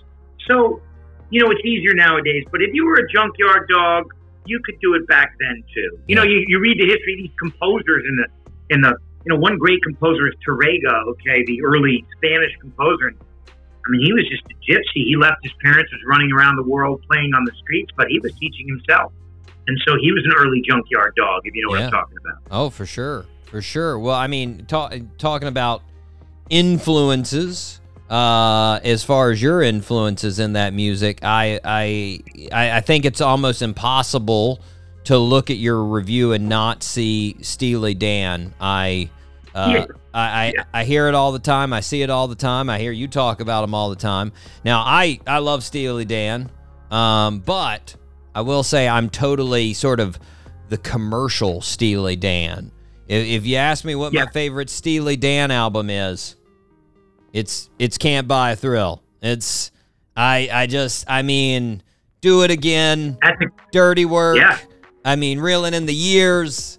Uh, yeah. I'm I'm gonna guess that's not your favorite album. You know what? It was every album of Steely Dan has been my favorite album at some point. Let me put it that way. Fair, fair. Um, I'm a I'm a Steely Dan drug addict. um, and and so and so, even on Can't Buy a Thrill, song like Bro- songs like Brooklyn or Fire in the Hole Mhm. uh, or Dirty Work and Go Back, you know, Go Back, you know, Do It Again, sorry. They weren't as fusiony or as jazzy, Right. but there was jazz and jazz harmony are lurking around inside that album hmm waiting, waiting to get out and waiting to express itself once they became more well known and successful. I love that album. But Steely Dan was, in fact, and I'm like a broken record. It's like I don't know why anyone would invite me on a podcast ever again because they're like, "What do you like?" and I'm like Steely Dan, and it's like, okay, he said that four times already. but but but but but I guess I guess what I would say is the the intersection to sit at the nexus of rock, jazz, and complex harmonies, and yet some really cool hooks, and those crazy, perverse, abstract lyrics and stories that they told. Man, for me, it's like liking an author like Faulkner or mm-hmm. Shakespeare. I just think they're the greatest. I love them, and and I'm not the only one. Okay, like this pretty well-known guitarist I was hanging with on the phone the other day. Mhm. He basically said like Steely Dan's the beginning and the end for me when push really comes to shove. They wrote the book on certain types of music, so I love all kinds of music, but Steely Dan for me was the outlet for my love of both hippie music and modern music, and they also made me fall in love with the idea of the studio because the studio is a place where you can pursue Mhm. sonic perfection, meaning you get a chance to do it again. And and, and no pun intended, of course, Steely Dan song, do it again. Yeah, sorry about that. But but in, in the studio, you get a chance to do it again and again and again till you get it right. So there's kind of no excuse to leave the studio without a pretty good product. Yeah. And so um, I fell in love with the whole idea of a studio and sonic perfection and toys and real instruments mixing with, with modern toys and old toys. And Steely Dan, they were the massive. I mean, these albums like Gaucho and, and Aja and Royal Scam, dude, those are like sonic masterworks hmm and they're not the only ones. Pink Floyd, the Eagles. I mean, you know, the, the, but Steely Dan, man, they wrote the book on that. So yes, I confess to to full out Steely Dan drug addiction worship. I would I would say your love of of Steely Dan it, it probably surpasses my love of of the Eagles, but I would say I'm in the same boat as far as the Eagles. To me, with the Eagles, it was like they unlocked the matrix code of rock writing by the time they got to the long run. And it's like you said, they came to the studio with nothing and they were just Sure. like, "All right, let's make an album." And they did, and all of the songs were fantastic. I mean, You're so you're so right, and I'm right there with you on the Eagles. They're like besides jazz or classical, they're right there for me. Three part harmonies, Mhm. beautifully executed, and then put all that aside. Great storytelling, Yeah. Lyin' Eyes, Yeah. great storytelling. You know, there's an otherness to Steely Dan's lyrics. There's an otherness to, to Eagles lyrics. They, they, they, it wasn't just about how I feel because I broke up with a girl and then she loves me and I don't love her and I love myself or I don't love. Like they told stories, Desperado and Lyin' Eyes and obviously Hotel California and and so many, you know, witchy, you know, um, uh, I mean, just so many great, great, um, uh, stories, and and and that is something I really respect in lyric writing, and it's really important to me to get outside the self because there is a world outside our own little feelings and our self-indulgent little feelings. So, man, I got to tell you, I'm right there with you on the Eagles, and I saw them live. By the way, apropos of this discussion, the Eagles and Steely Dan are, are about to go on tour together. oh wow, I didn't know that. Yeah, Man, yeah, yeah. Steely's gonna Steely's gonna be sort of opening up for the Eagles in a few shows, and the Eagles are claiming this is their last show. So you know, I may have to go check that out. Ah, that'd be. I mean, that'd be amazing. I mean, and, and even with Vince Gill and loss of Glenn Frey, I mean, everybody that I've heard, you know, see them perform since Glenn Frey uh, passed away has said, you know, they they've done an They're amazing Amazing. job. And I saw them. I, I saw them recently, a, a couple few years ago. Um, I guess it was right at the beginning of COVID or right at the end. Of, I think was it Madison Square Garden. Where the something like that. Mhm. And uh, dude, they were tight. They killed it. Deacon Frey was killer. Yeah. Vince Gill, Vince Gill, who's been running with them, Mhm. uh, was amazing. They were so tight, so good. Oh man, I mean, come on, they're amazing. Let's be honest. There's not a lot of bands that can live up there. And it, with, with them, that's always the thing that I, I love about their songwriting uh, creation. It's like you talked about, there's multiple facets, and each one of their members sort of excelled at that area. I mean, you know, it was like you had the great riffs that would usually come from Felder or from Walsh, and they were like, you know, they're just random. I mean, you watch the documentary, and he's talking to Joe Walsh about uh, a life in the fast lane, and he's just warming up. That's just a warm up, you know, hand movement that he does, and they're like, "What's that?" And he's like, "Uh, Yeah. it's a warm up. You can have it. Yeah. Here you go." And Yeah. Yeah, yeah, they were cool. They were deep thinkers musically, deep thinkers in terms of life. And um, you know, maybe we're old or I'm old. I won't speak for you, but you can throw me in there. there's just not there's not there's not a lot of there's some, and I don't want to overly generalize, generalize, but there's not that. It doesn't seem like there's that much deep thinking going on, and and like they were deep thinkers, you know, along with Dylan, and there's some deep thinking musicians and songwriters now, but You gotta look. a lot who are not. You gotta you gotta look hard. You gotta find them. You gotta You- there. There's a lot of stuff out there. Um, Yeah, yeah. we're, we're getting back onto your your road to music. You, you I mean, you obviously took a big detour before you actually jumped into to the city blog there. Uh, you, you ended up you, you went to Northwestern uh, for English. Uh, now that seems like a like it was sort of like a major pick of like yeah I've heard of English let's go with it. Was that the type of vibe or? You know what? I got to college and I was just sort of a kid, like everybody else, and uh, I thought I was super cool, and I really wasn't. Um, and and I and I uh, was trying to sort of find my way, and amidst the great confusion of life, um, what I discovered was that the English English major was really easy because I wrote pretty well and I could spend a lot of time playing guitar and pick up basketball in the courtyard and uh, doing stuff. And so I ended up having jobs at Northwestern and doing stuff. I, to be honest, I didn't study very much, um, and uh, and it was cool. It was fine.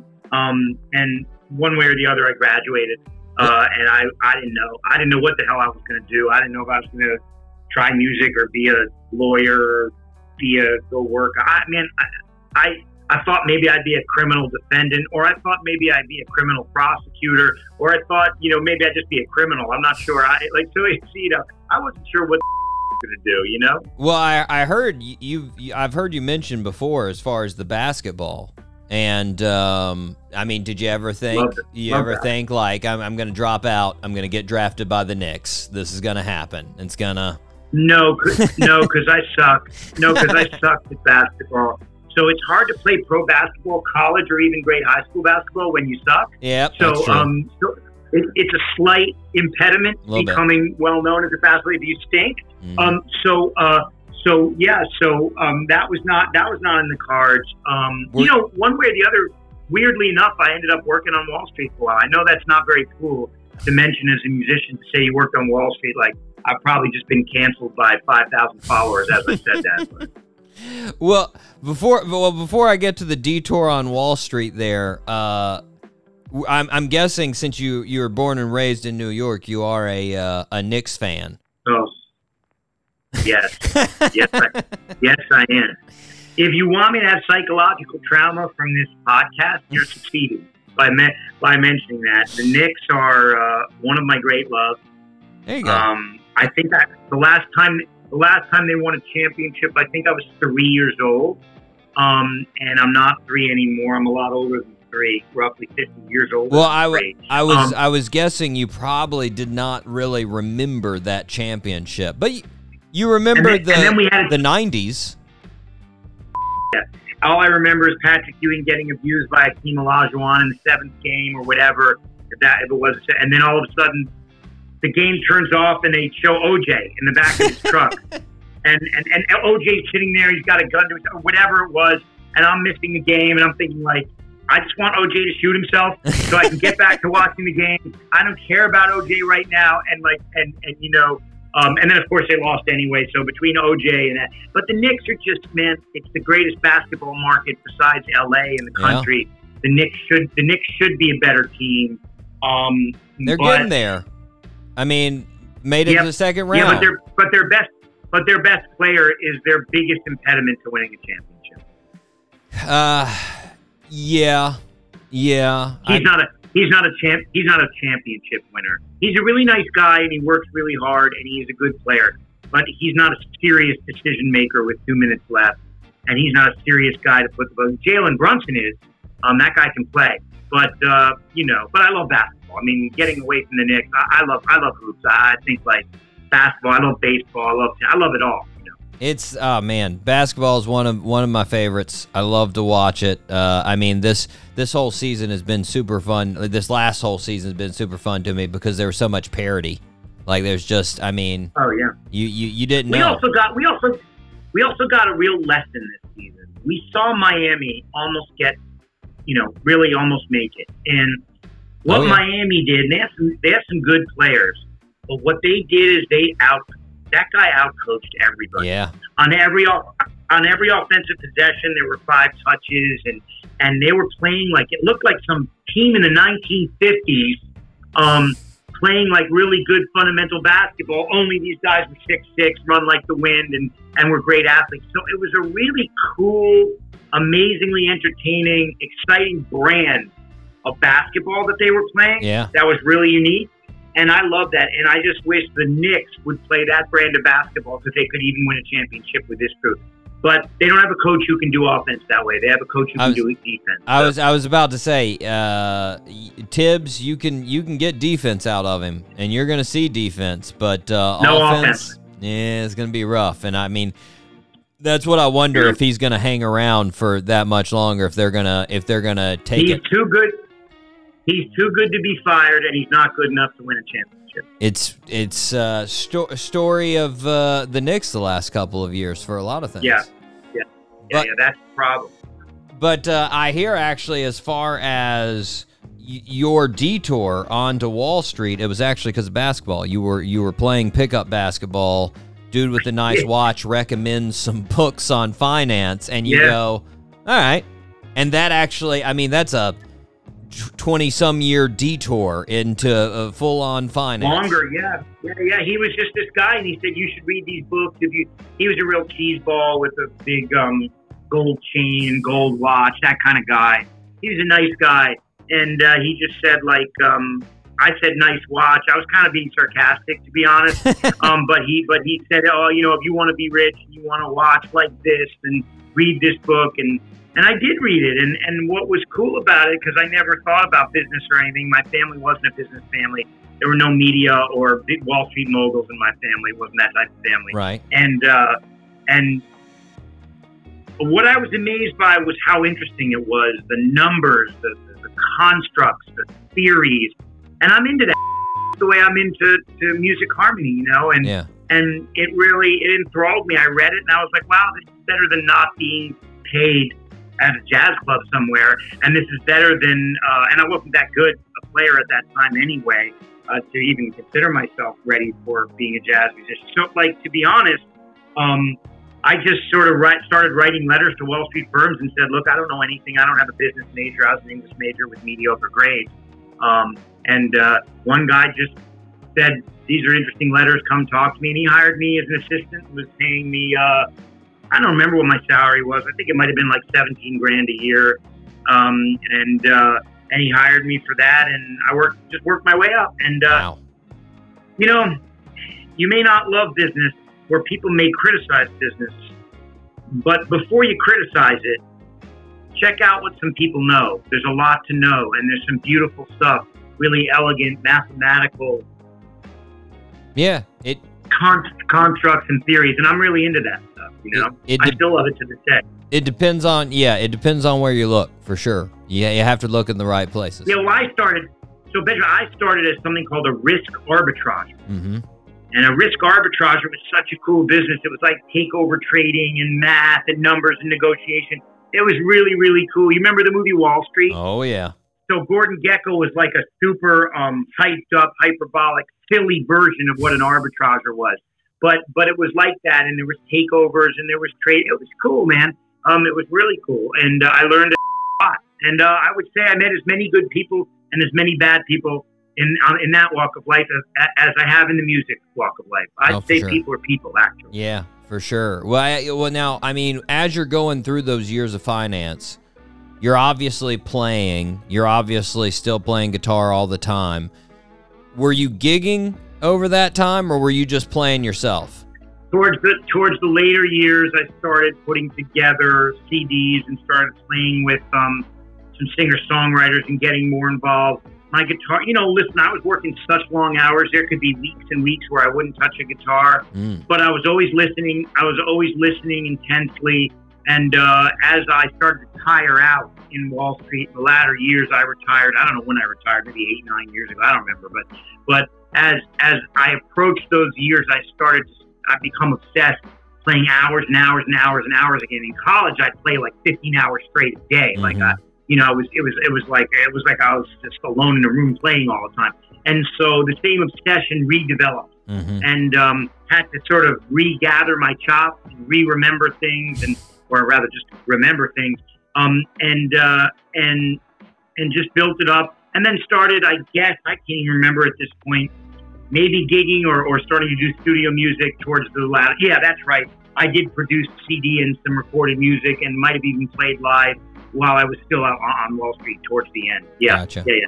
Gotcha. Wait, now you released the the first City Blog album was 2015, and it was Yeah, and before and yeah, and before that, I released like a little solo jazz album. But yeah, yeah. Gotcha, gotcha. Well, now the the the, the city blog sort of a, uh, sort of modeled after the Steely Dan idea, sort of having a, a rotating cast of characters.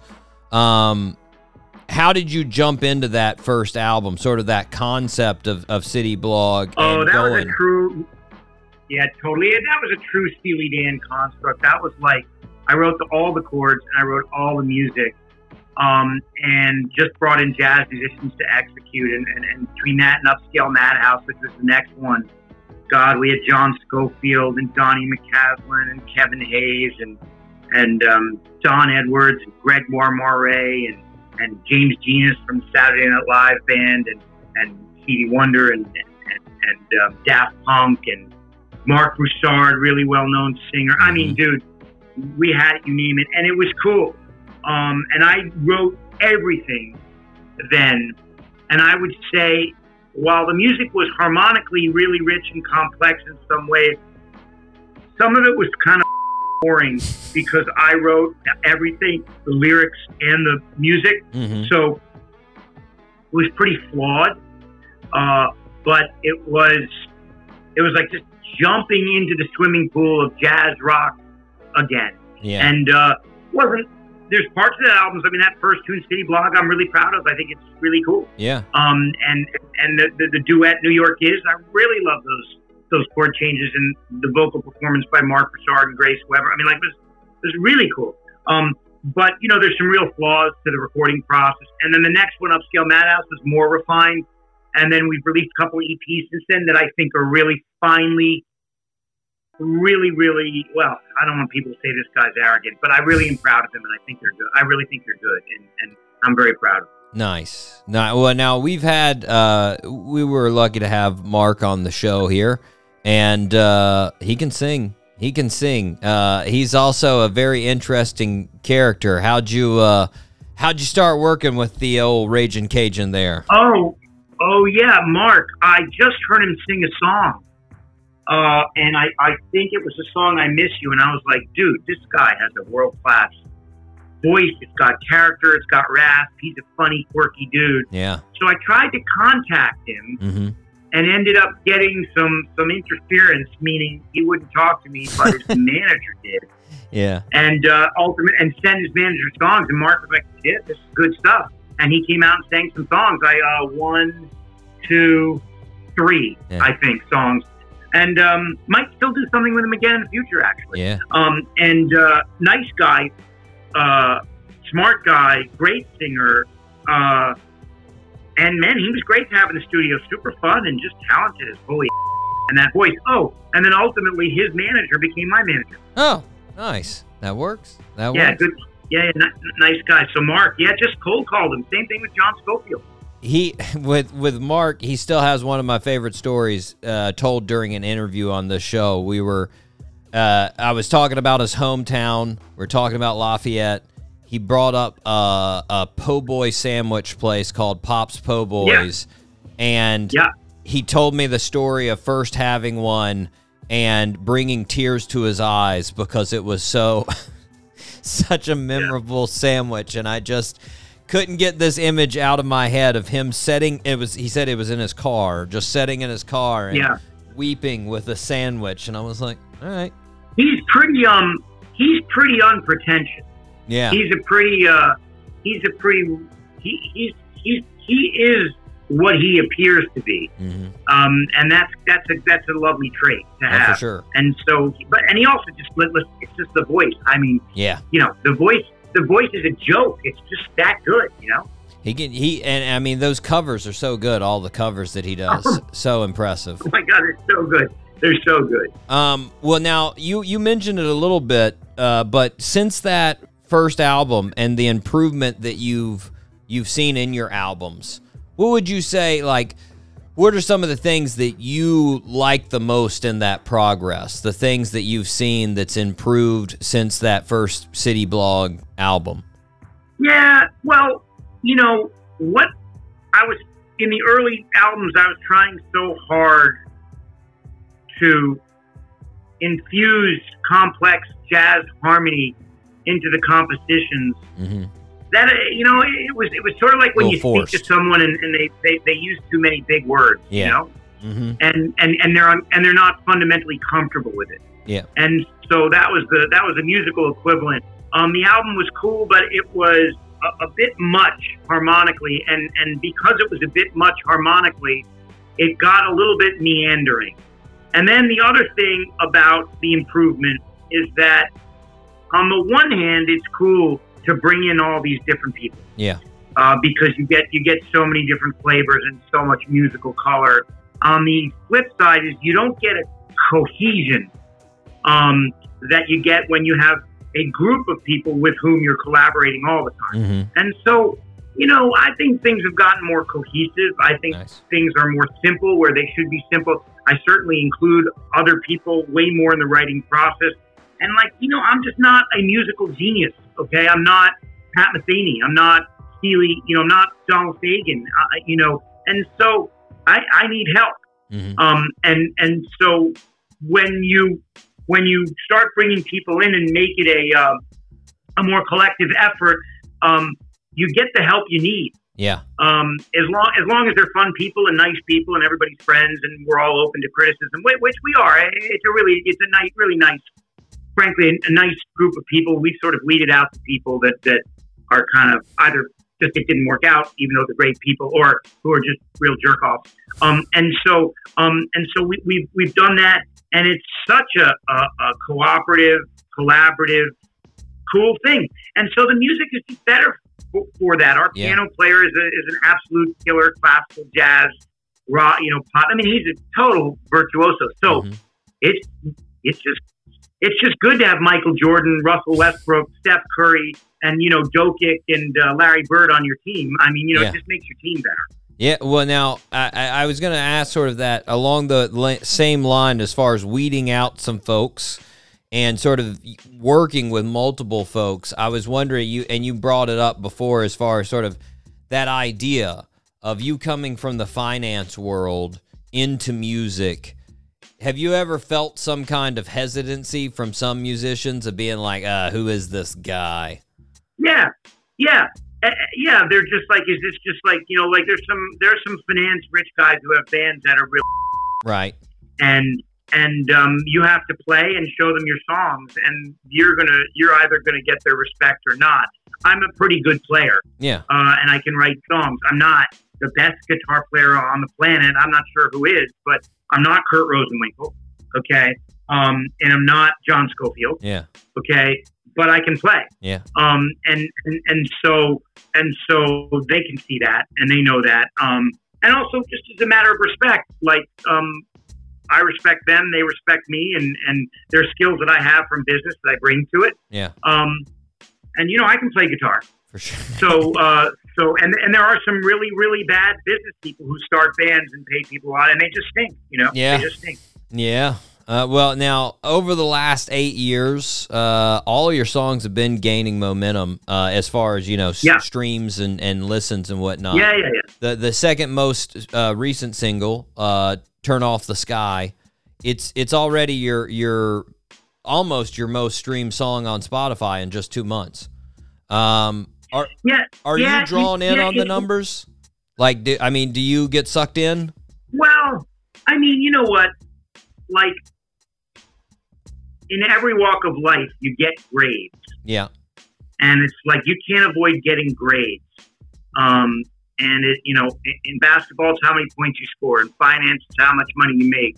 Uh, in podcasts, it's who's listening, how many people are you growing, all this crap, right? Yeah. So one of the grades you get as a musician is streams and editorial playlists. yeah. So in the early days, in the early days, we got none of those. hmm And now we are getting some editorial playlists and more streams. We have some songs that have streamed a lot more than that, three or four, five hundred thousand. Mhm. Um, Lady of a Thousand Sorries, some other songs. Um, but yeah, this one got some playlists, and and and you know it was a good release. And no, it's not Adele, and it's not Taylor Swift, that's for sure. And it's not even Tedeschi Trucks, and it's not even Government Mule. But it's it's it's getting towards you know some some good numbers, some Yeah. really good numbers. Um, but dude, it, it's just very hard because again, going to the sports analogy, we started talking about tennis. Yeah. I mean, there's only 20 guys in, in, in men's tennis and 20 women in, in, professional Yeah. who can make a live, who can really make a living doing. it. The rest are either sponsored or whatever. Maybe it's a little more, 50 to 100. But I mean, when you release a song on Spotify, there's 100,000 other people releasing a song that day. Yeah. And so you so you're jump, you know, you're just a minnow uh, jumping in the ocean. And so, um, yes, it is gaining momentum. Yes, we are getting more streams. And yes, we played a show last night, uh, Brooklyn Bowl in New York. That was cool. People are coming. Nice. Um, and I don't know. I don't know where it leads. You know, I, I hope we continue to grow. I'm very confident we're putting out a big catalog of high, of really high quality stuff. Nice. But am I as cool as am I as cool as Harry Styles or uh, or you know or, or, or, or am I like you know do I post on Instagram and and seven thousand people like it and say we love you? No, absolutely not. And that that's not going to happen. You got you, you got a, a, a tough hill to climb to get to that Harry level. That guy, Yes. he's he's Yeah. winning people over. I saw the other we, we talked about it on the show just the other day in in a concert. Uh, a pregnant lady was there and she asked him to name his baby, and he was like, "Okay, sounds good," and he named it, and everybody loved him. And I was like, "Only Harry Styles, only that guy could Yeah. do yeah, that." no, I know some of the some of the things we're seeing in concerts now. It's um, it's funny. My wife was just saying at dinner the other night. She was saying like, we know that like Taylor Swift, like like um, you know, like like people are like like girls are having like amnesia and passing Mhm. out, and it's, it's it's almost it's almost like Jim Morrison, you know, back Yeah. in the day.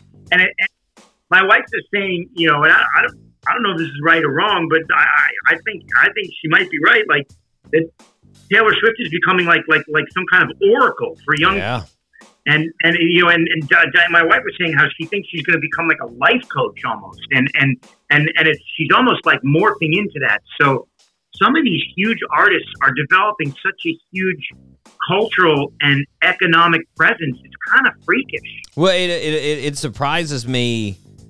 It surprises me with the way you know social media and streaming has had such an influence on the musical business, uh, uh, on the music business in in a whole. You know, it's actually split it down, so it's much harder to do that as far as be that presence. But you you still now you have those couple of people, as like you were saying, Yeah. uh, and well and they're well, well it, what's weird about social media is it it dilutes most of us yeah but for some that go viral, it, it, it's like it, it- it's like a, a bomb of recognizability and presence. yeah And so it's this kind of binary thing. I mean, you know, some people think having 5,000 followers is a lot, and, and some people think having 200 is a lot, and some people think having 5 million is nothing. Yeah. So it, it it's all over the place. I mean, I post and I do the social media, but like, you know, I'm a grown man. I'm going to write music and play and, and make our band a great live band, but Yeah. I'm not going to sit around and worry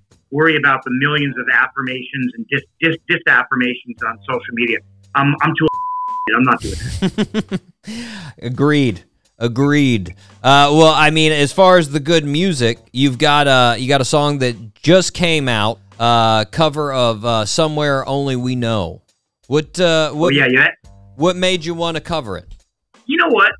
There, that band, that album actually, Hope and Fears by Keane, Mm-hmm. is uh, kind of a great album. It's like up there with the best U2 or or Coldplay albums, and, and, the lyrics are great, and and it, it's produced really well. And that song, somewhere only we know, just it's kind of just something about it that's really beautiful and melancholy, uh, and I loved it. And so I like to do covers every once in a while. It's fun. It's Yeah. a commercial thing to do. Um, it relieves the pressure sometimes to write. Um, it's cool to just slightly modify it, but still pay respect to it, but not feel that extraordinary burning burden of having to write a whole song and Mhm. get it done.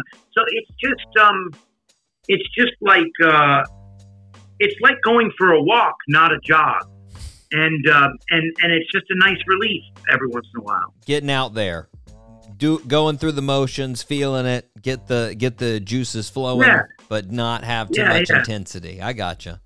Well, Yeah, yeah, and also I don't I don't like to do covers where you tear it apart so much that you say, well, make it. When people say make covers your own, I, I actually disagree with that. I, I like I like I want to if it's a great song, make it so that people know it's that song. Yes, put your signature on it. I was about to say, Um, yeah. for, for sure. But you know, it's someone else's work. Um, you know, it's it's sort of it's their work. Your signature should be in the background. It's it's revisiting for fun and for everybody else's benefit. You know, a really good piece of a really nice expression. So that's how I feel about covers. There's al- there's always that balance. Yeah, some people, I, in my opinion, definitely over over edit and and completely change it, and you lose the heart of the song. You lose what it's for, and then Yeah, some I'm people just make the exact repeat, and you're like, well, I mean, that's cool, but you're just sounding exactly like them. So why why, Right, why are you right, doing that? right, right. But um, right, right, right. now you've got you've got an EP coming out here in a couple of months, Splinters. Um, how does this ha- what how does this work compare as far as the prior work, and uh, what was the main you know inspiration of this here? So Splinters has five songs and one cover, which you heard. The title cut, which is Splinters, is something I think that's the song I'm most proud of. I don't think it's the most commercial. I don't think it's the most commercial song. Yeah, Um, but I think it's a song, a song I'm most proud of. I really think um, it's it's it's somewhere in between Steely Dan, Pat Metheny, and Jackson Browne. I really love Nice. it, and um, and and it's you know I- that's the one I'm most proud of. You know, it's doing okay. It's got some streams, but it's I, I think it's just this this this particular EP is really cohesive. I think it's really well produced. It's a reflection of the collaboration that we alluded to before. Um, and it just adds to the catalog. I do think it's the best stuff we've done. There's a song called Sterling on it, hmm which I'm really proud of. nice. I'm really proud of it lyrically and harmonically. Uh, and again, that's my favorite. That's probably actually my favorite song on it. It's probably not the most commercial one, but it is my favorite.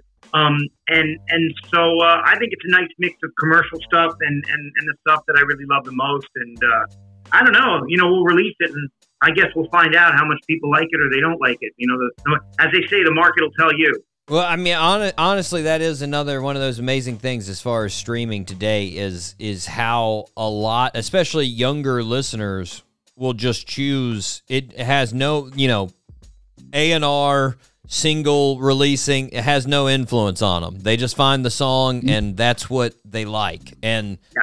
Yeah. I, I don't yeah, know no, how. there's, there's no. I'm sorry. Continue on. I interrupted you. Oh no, I was just gonna say I, I I don't know how many times I've talked to older bands that I've had on that you know have been recording since prior to streaming that all of a sudden one of their old songs, a deep cut from an album, will just start Yeah. selling and they're like, What why is and people are just like, Oh, they they like it. They've started listening to the song. You know what? you know what? You're right. There's a random element, but there's other methods and and the kind of uh, what's the right word? Pathways of discovery. Uh, Example. Um, yes, you're right. There's that random element where people just discover it. But take for example, Think, which is like the new radio. I mean, like look at the show Peaky Blinders, Yeah. which was such a big show. Okay, and Nick Cave, who's an artist, his stuff was rediscovered through Peaky Blinders. Yeah. Or actually, I should have thought of this when we were talking before. Look at Keane. That song just crossed over a billion streams on on uh, on Spotify.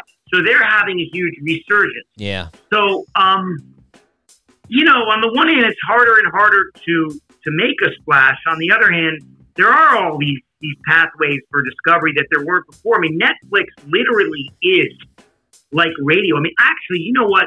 One of my uh, again, um, the show The Bear, Mhm. which is obviously you know did great on on Instagram and and well, I guess will uh, not Instagram, uh, Netflix will win all kinds of awards, or I guess he already has one award. But look at REM. Yeah. REM is frankly not one of my favorite bands, but I can tell you this: I have a, I have relatives, my wife, and many people who love REM. Oh, yeah. Okay, and so I don't. They're not really my favorite band, but they've been at some level rediscovered through that mechanism Oh yeah. through Netflix. So, man, who- uh, I, I think you can just sort of try and put out a lot of really good product, and then play the game as best you can, and hope hope it works out. Yeah. And you know, and and and as long as you're putting out a good product, you just you let the the pieces fall where they may. Uh, Right, right. But Right. Gideon, we are up against a break. I want I want to thank you for coming on the show today. Uh, it's been a pleasure. Absolutely, I appreciate your time and your interest, and let's stay in touch. For sure, for sure. Listeners, make sure you check out the latest on the band at GideonKingCityBlog.com. You can follow them on social media. Right now, let's take a listen to which is Gideon's second favorite first, depending on how he's feeling. Let's take a listen to Splinter right here on the Doc G Show.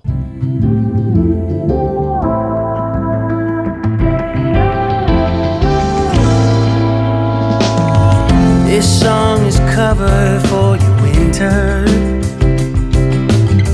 And beg your pardon for all I put us through. Swallow these notes, breathe in these chords before that bitter wind For the love of God or the fear of Him. No one owns this story but me and you.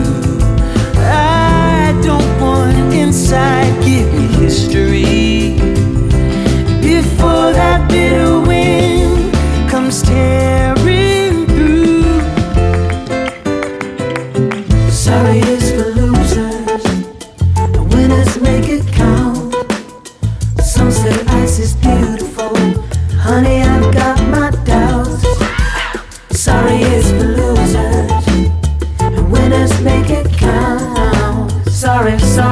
Sorry, sorry, sorry, I lost some ground.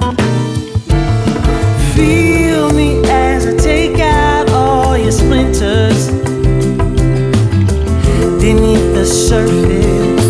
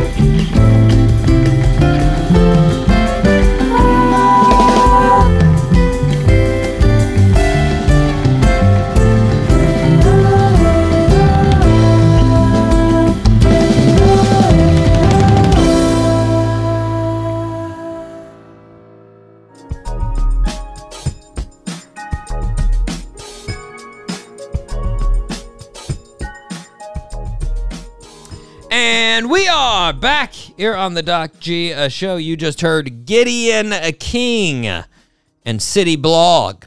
That is uh, that's one of his newest singles there. Fantastic. Thanks for Gideon for coming on the show. Uh, big fan of the Knicks, Mike. You feel bad for him. Uh, well, it's like I told him. He does. You know, that's. It seems to me that's what most Knick fans are. It's like they've been punished for the last, you know, decade and a half, so they just don't believe when something good is happening. And so this last year of being good in the playoffs, they're like, yeah, I don't think it's it's gonna do anything. Like they just seem hesitant to believe, Mike. Yeah, You know, and I can understand that. for You know? good reason. Yeah, for sure. You know, you get that. You're an mhm. Orlando fan. It's been a oh, long yeah. time, you know? And you haven't even had you haven't had a championship like they have.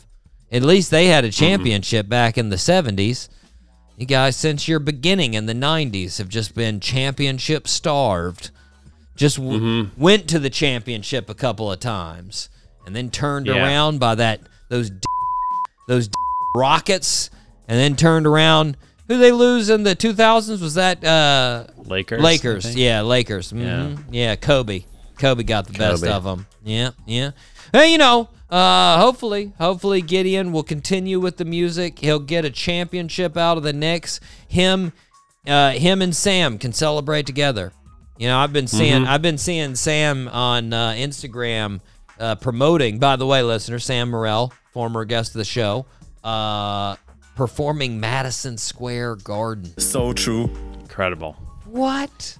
You get a plaque for doing that show. They get the Madison Square Garden. They give you a, uh, a plaque Yeah. saying that you perform there. Well, I mean, and I mean, think about that. That is a stage presence. You got, Yeah. you got twenty thousand people. You were looking around at. Well, not that many. It's but it's close to that. Like it's, it's crazy, crazy, Mike. And uh, yeah, but he's been doing a whole bunch of advertising with it, with all kinds of Knicks gear. So you know, Mm. one he wanted to be a Knicks player when he was uh, when he was young. And let's be honest. That's not going to happen. Nope. So it's good that he got into good got into comedy. So now he's he came in through the back door of the Madison of Madison Square Garden.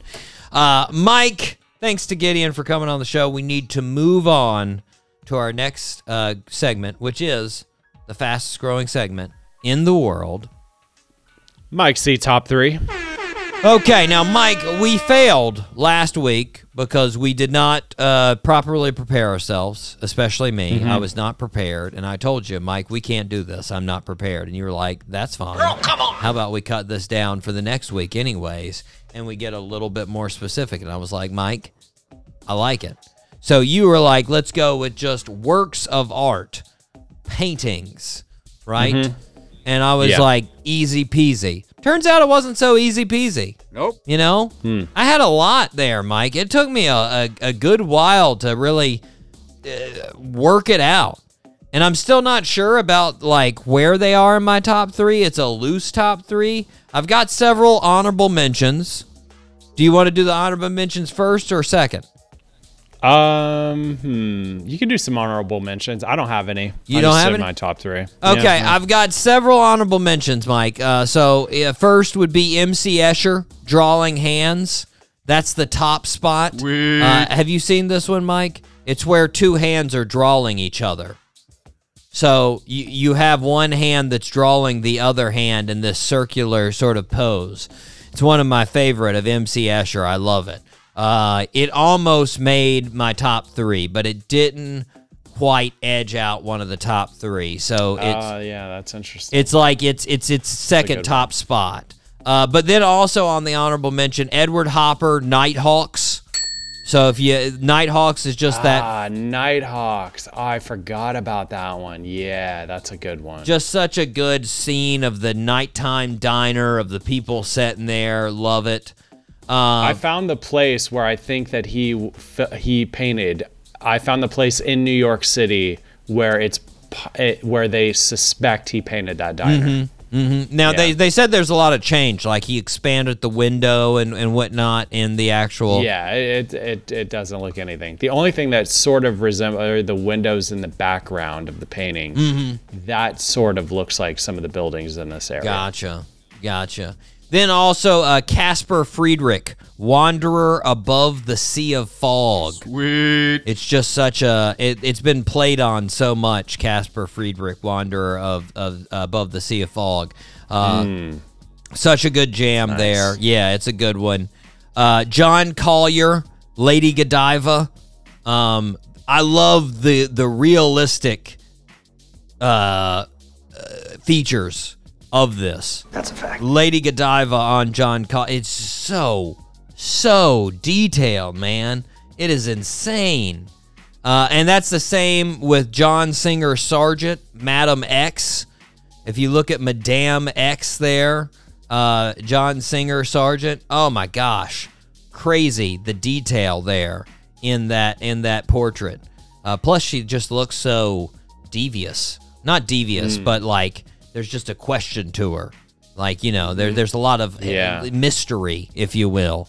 Um, anything that Thomas Moran did, almost any landscape he painted, uh, Thomas Moran being O M O R A N, just all of his landscapes are just amazing. I love all of them. He's you know he's one of the precursors to sort of Bob Ross style paintings. Oh wow, yeah, this guy crushes. Just- wow, his landscapes are awesome. just love all of those and then a very close uh, with also with the mc escher drawing hands mc escher uh, w- a hand with reflection hand with reflection is such a cool uh, um, Yeah. drawing and then uh, the last one that i have on awesome. honorable mention is salvador dali uh, persistence of memory i do love Mm. uh, do love that one the melting clocks if you will uh, Mm. so, okay, now on to our top three. Mike, your number, or well, actually, I'll go with my number three. My number three, Mike, Leonardo da Vinci, Vitruvian Man. Sweet. Hmm. Vitruvian Man. I need to go buy eyes. You know that one. It's it's the one everybody thinks of whenever you think of something sort of like medicine like or just like looking at health. It's the it's the guy in two different positions. The sketch of a guy inscribed in a circle and inscribed in a Oh, square. yeah. Okay. Like Yep. It and it's it's nothing that's like amazing as far as the artwork. It's just so pivotal pivotal to human existence though. Like we just think so much about it and it's just so and you know and it's like a sketch that he did pretty fast. That's the amazing thing. I just love that one. Uh yeah, fantastic. Mike, you're number 3. Uh, it's gonna be Banksy, the uh, shredded art. The shredded, uh, the, the stunt that he pulled with the uh, with the girl with the um, Right. the balloon, Right. art balloon. Yeah, I like that. I don't know. I think that's cool. I like it.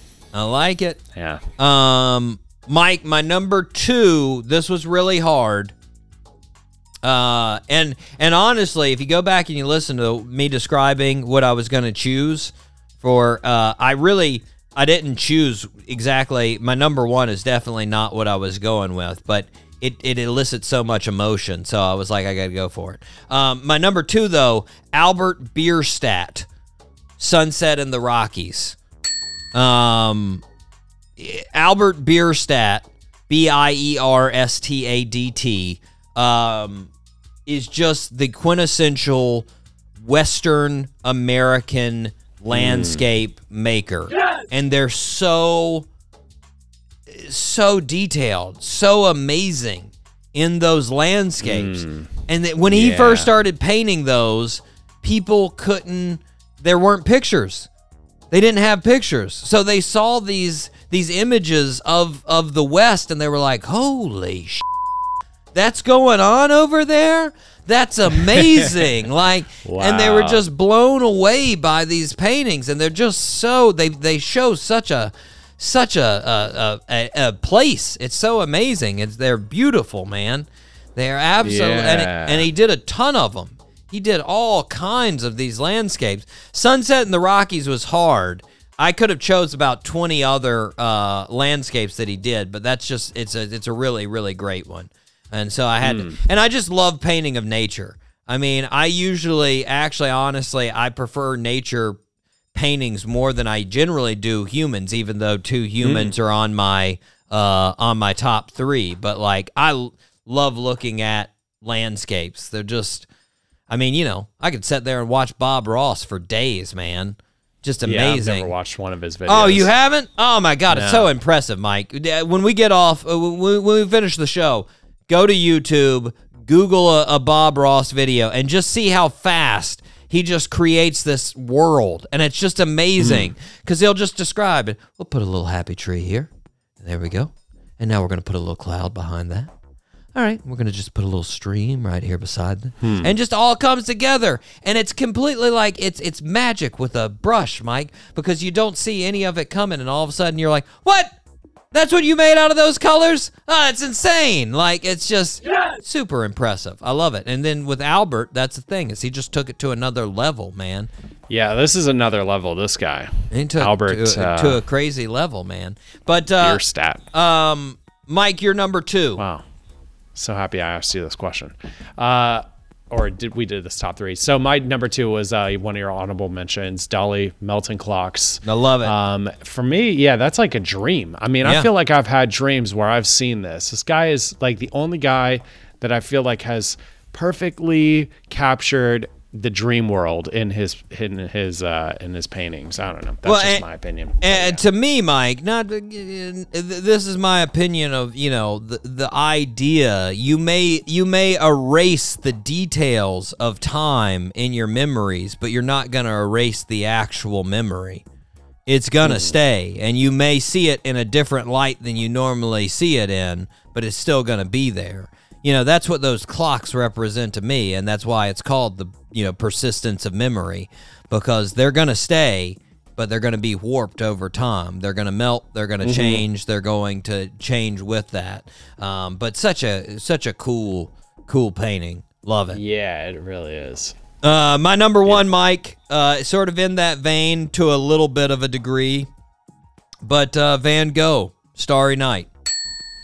Starry Night. How did I not have that in my top three? But yeah, Starry Night. It's Incredible. Just so many, uh, so much, so much uh, color, so much Mm-hmm. color, so much flow to the way that he did those those circular strokes, Yeah. and it just works so well together. And like I said, I usually err on the side of folks like Albert that have a very detailed, very just expressive in the details that they have. But Van Gogh could do that with almost no detail. It was vi- super, and I mean it. You know, it made a great, great song. Don McLean, Vincent. That's what Starry, Starry Night. Paint your palette blue and gray. Like it just, uh, uh just such a good song, such a good uh, uh, painting, and uh, fun fact: I don't know if this is real, and I can't remember where I heard this, but I want to say this is. I'm gonna follow up on this, Mike. I'll let you know. Um, but it was what that song, Don McLean, Vincent, was what uh, Tupac actually requested them playing when he was in the hospital dying. Uh, Was he asked him to play "Starry Starry Night" or "Vincent" uh, by Don McLean? Ooh. Um, I'm not sure. I have to uh, confirm that one, but I'm pretty sure that's true. I'm gonna listen to that song either way. It's a very, it's a very soothing song. It's a very nice song. Uh, Mike, what's your number one? Uh, my number one is gonna be by Edvard Munch. Edward. The Scream. Ah, The classic. Scream. Yes, Yeah, the Scream. A classic. Looking like the Tales from the Crypt guy almost. You yeah, don't know. like a like an alien or something in the. Uh, yeah, I don't know. It's- I, that that that painting speaks to me. it's one of those that you can hear him like screaming. You can just hear the ah. What? Like, yeah, you kind of can. Yeah, it's weird. just see him with his little alien face or whatever it is and just uh yeah sort of in that same vein too you know of uh of van gogh that it's not i mean obviously the details are not there but you get that expressive nature of it very uh Yeah, very impressive Something about it. What is it? There's, and then the people and the, the they're like looking back at him like, what the is this guy doing? It's a crazy You know? screamer back there. It's yeah. nuts. Yeah, it's a good one, man. It is a good one. Mike, that is our top three. You know, and like I said, for I I could have spent days just going through different paintings. Uh, I mean, so many talented artists out there, Mike. So many, so many. There are. Mike, That's good art. what's your number? Uh, or what's your number? What's your uh, top three for next week? What do we got? Next week. Hmm. Um, let's do uh top three fictional worlds. Fictional world. So from like from movies, books, TV, Yeah. any world that is fictional. Now we Any sort of fictional world. We talked. We talked Yeah. about this to uh, not me and you, uh, me and uh, Dave. I remember we talked about: Are you a Star Wars world guy or are you a uh, a uh, Lord of the Rings world guy? What would you rather Hmm. be in? Um, and I told him, I don't know. Space freaks me out. Um, Yeah. it would be it'd be tough for me to be a Star Wars world, but you got so much world to be in in Star Wars. There's so you Mm-hmm. Yeah, know you so do. much area. Okay, I like it. There's a lot of uh, fake worlds out there. A lot of fictional worlds. Okay, good. Okay, nice. I'm thinking about it right now. I think I've got a couple of them on my list. Got a couple. Okay, uh, Mike, we've got two uh, birthday suits, and I'm pretty sure, like I said, you can get both of them. I think All right. We shall see. Here we go. Uh, and again, I think I only need to give you one uh, clue. First uh, birthday suit Entourage. Lead character Entourage. Who is that? Lead character entourage. I want to go with um Played the character Ari Gold. yeah. Ah, why is this guy's name escape me right now? I'll take some initials, Doc G. Okay. Uh it's not it's not a Jason. It's not a Jason. Well, you know right, what? Yeah, I'll take you're, you're you're close. You're close. I'm gonna hold off on it. Let you think of that one. Let's go to the second one, and then we'll come back to that one. We'll let that marinate for a little bit. Second birthday or third, well, third birthday suit here. Uh, lead singer of the Rolling Stones. Hmm. See, Doctor, this is uh this is like not good for me. See? Birthday suits are not as easy as they seem. Let me let me uh, help you with this one. Remember Rolling the Stones. remember the song uh uh Maroon 5? He's got moves like Mick Jagger. Ah, There it is. okay, fine. Mick Thanks, Doc G. Jagger is correct. Woo! Thank you, thank you, thank you. Nice. Now, uh, Mick, uh, just for everybody, how old do you think Mick's turning, Mike? Any? I mean, This obviously, guy's got to be like eighty something.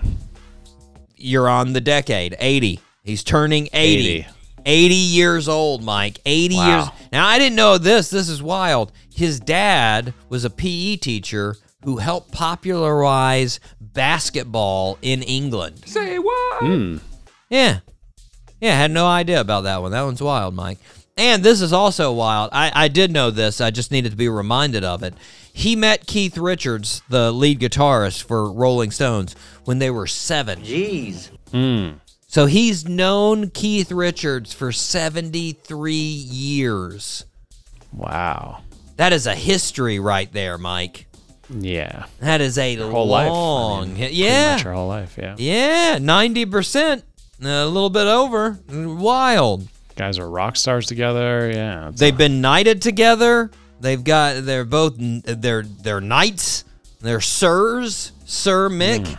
That's right. Uh, I mean, uh, uh, arguably one of the biggest artists of all time, Mike. Uh, they are the best-selling musical artist group of all time. Over 200 million albums sold. Just unforgettable classics. I can't get no satisfaction. Paint it black. Jumpin' Jack Flash. Honky Tonk Woman. Sympathy for the Devil. You can't always get what you want. Give me shelter. Brown sugar. Start me up. Miss You, so many more. Just Mick Jagger, the ultimate front man. Happy birthday, Mick. Turning 80. 80 years Yeah. old. He's been He really doing is. He's been using it uh, he's been using it. He's been doing it since the 60s, Mike. He's been doing this for almost 60 years. He has been doing this for 60 years. He has been doing it for 60 years. Crazy. Crazy. But Doc G, I mean, can you think of any well-known English basketball players? I mean, I can't think of a single one. But let's be honest, his dad failed at his his job of optimizing basketball performance in Had England. so many years to, you know, to get some. There's been a couple. I I do know there's been a couple that have reached the NBA. I can't think of any names off the top of my head, but I do know a couple have reached the NBA. Um, but yeah, you're right. There haven't been any actual like good uh, English players. They're too invested in soccer, man. They're just all Yeah, they are. all about their soccer, you know? Let's go back to the last one, Mike. Okay. You've got Entourage. Uh, he also played in the movies. I mean, I know you're you're thinking of uh, his face. And he's a stand-up. Like he's a He stand-up does- comic. That, that's what he's been doing for like the, basically the last 10 years of his career is just stand up. You got I, I know the actual guy he plays is Ari Emanuel. I've been super fascinated with that guy, but why am I just pa- uh, Pax? man, you got like- you've got the two you've got the two initials correct. JP. JP. Jeremy Pitt. There, Jeremy Piven. There, There, it is. There it is. Nicely done. Woo! I told you, Mike. Three for three. Three for Thank three. I didn't have Thank to give. you. I didn't have done to. it without you. I didn't have to give you the initials. You had them, so I technically don't have to take half credit off for those initials. That was All right. you. You got it. You got it. There it is, man. The Mick Jagger one was kind of embarrassing. Not gonna lie. I mean, I know that guy's a rock star, rock star, rock hey, star, but you uh, just yeah. enjoy tunes, Mike. You don't you don't catalog names. You just listen Yeah, to the tunes really. and you can pick out the tunes. You can say, "Hey, I know that song. I know this song. I know this." And you're you're you're motivated by what's in your heart, Mike. You're Oh, yeah. tr- you're true to Thank your you. tunes. When you hear it, Thank you you, say, "I like this jam." You know? That's exactly it. and and I can I can appreciate that. I don't. I I you know I I, I gotta ha- I like to have a history to it. I like to know something about it. And it takes me a little bit sometimes when I just hear like a lot of times I'll hear a good song and I'll instantly be attracted to it. But you know, it always helps. I like to gather a whole story sometimes. You know. But anyways, Mike, uh, Jeremy Piven, uh, Entourage. Uh, now he's doing stand up. Had a little bit of uh, some uh, substantial sexual assault claims there several years ago. Ooh. Yes, uh, little, uh, none of them resulted in legal action. So none of them actually accumulated to to that level of severity, but they were pretty serious. I think that might have derailed some of the actual uh, uh, movie stuff, you know, which is one of the reasons why he's gone more to, to stand up in the last few years. But uh, favorite movie of his, Mike's The Goods. I don't know if you've ever seen The Goods. Uh, it's got him. It's got uh, Will Ferrell plays a fairly small role in it. Um, it's got it, has got several of the Anna Gasteyer from from um, Saturday Night Live. Uh, it's got several. It's such a good movie, though. He plays a uh, Don Ready, a car salesman, and it is a pretty awesome movie. You should check it out for sure. Yeah, I don't think I've seen that one. It's a good one. I think from uh, it's e- 2009. I think is when it came out. Want to say 09, somewhere around there. I liked him in uh, Smoking Aces. Smoking a Aces. role He it. pretty. He played a great. pretty uh, drugged out fella. Pretty good drugged Yeah. out rich guy in that movie. It's pretty solid. Yeah, that was awesome.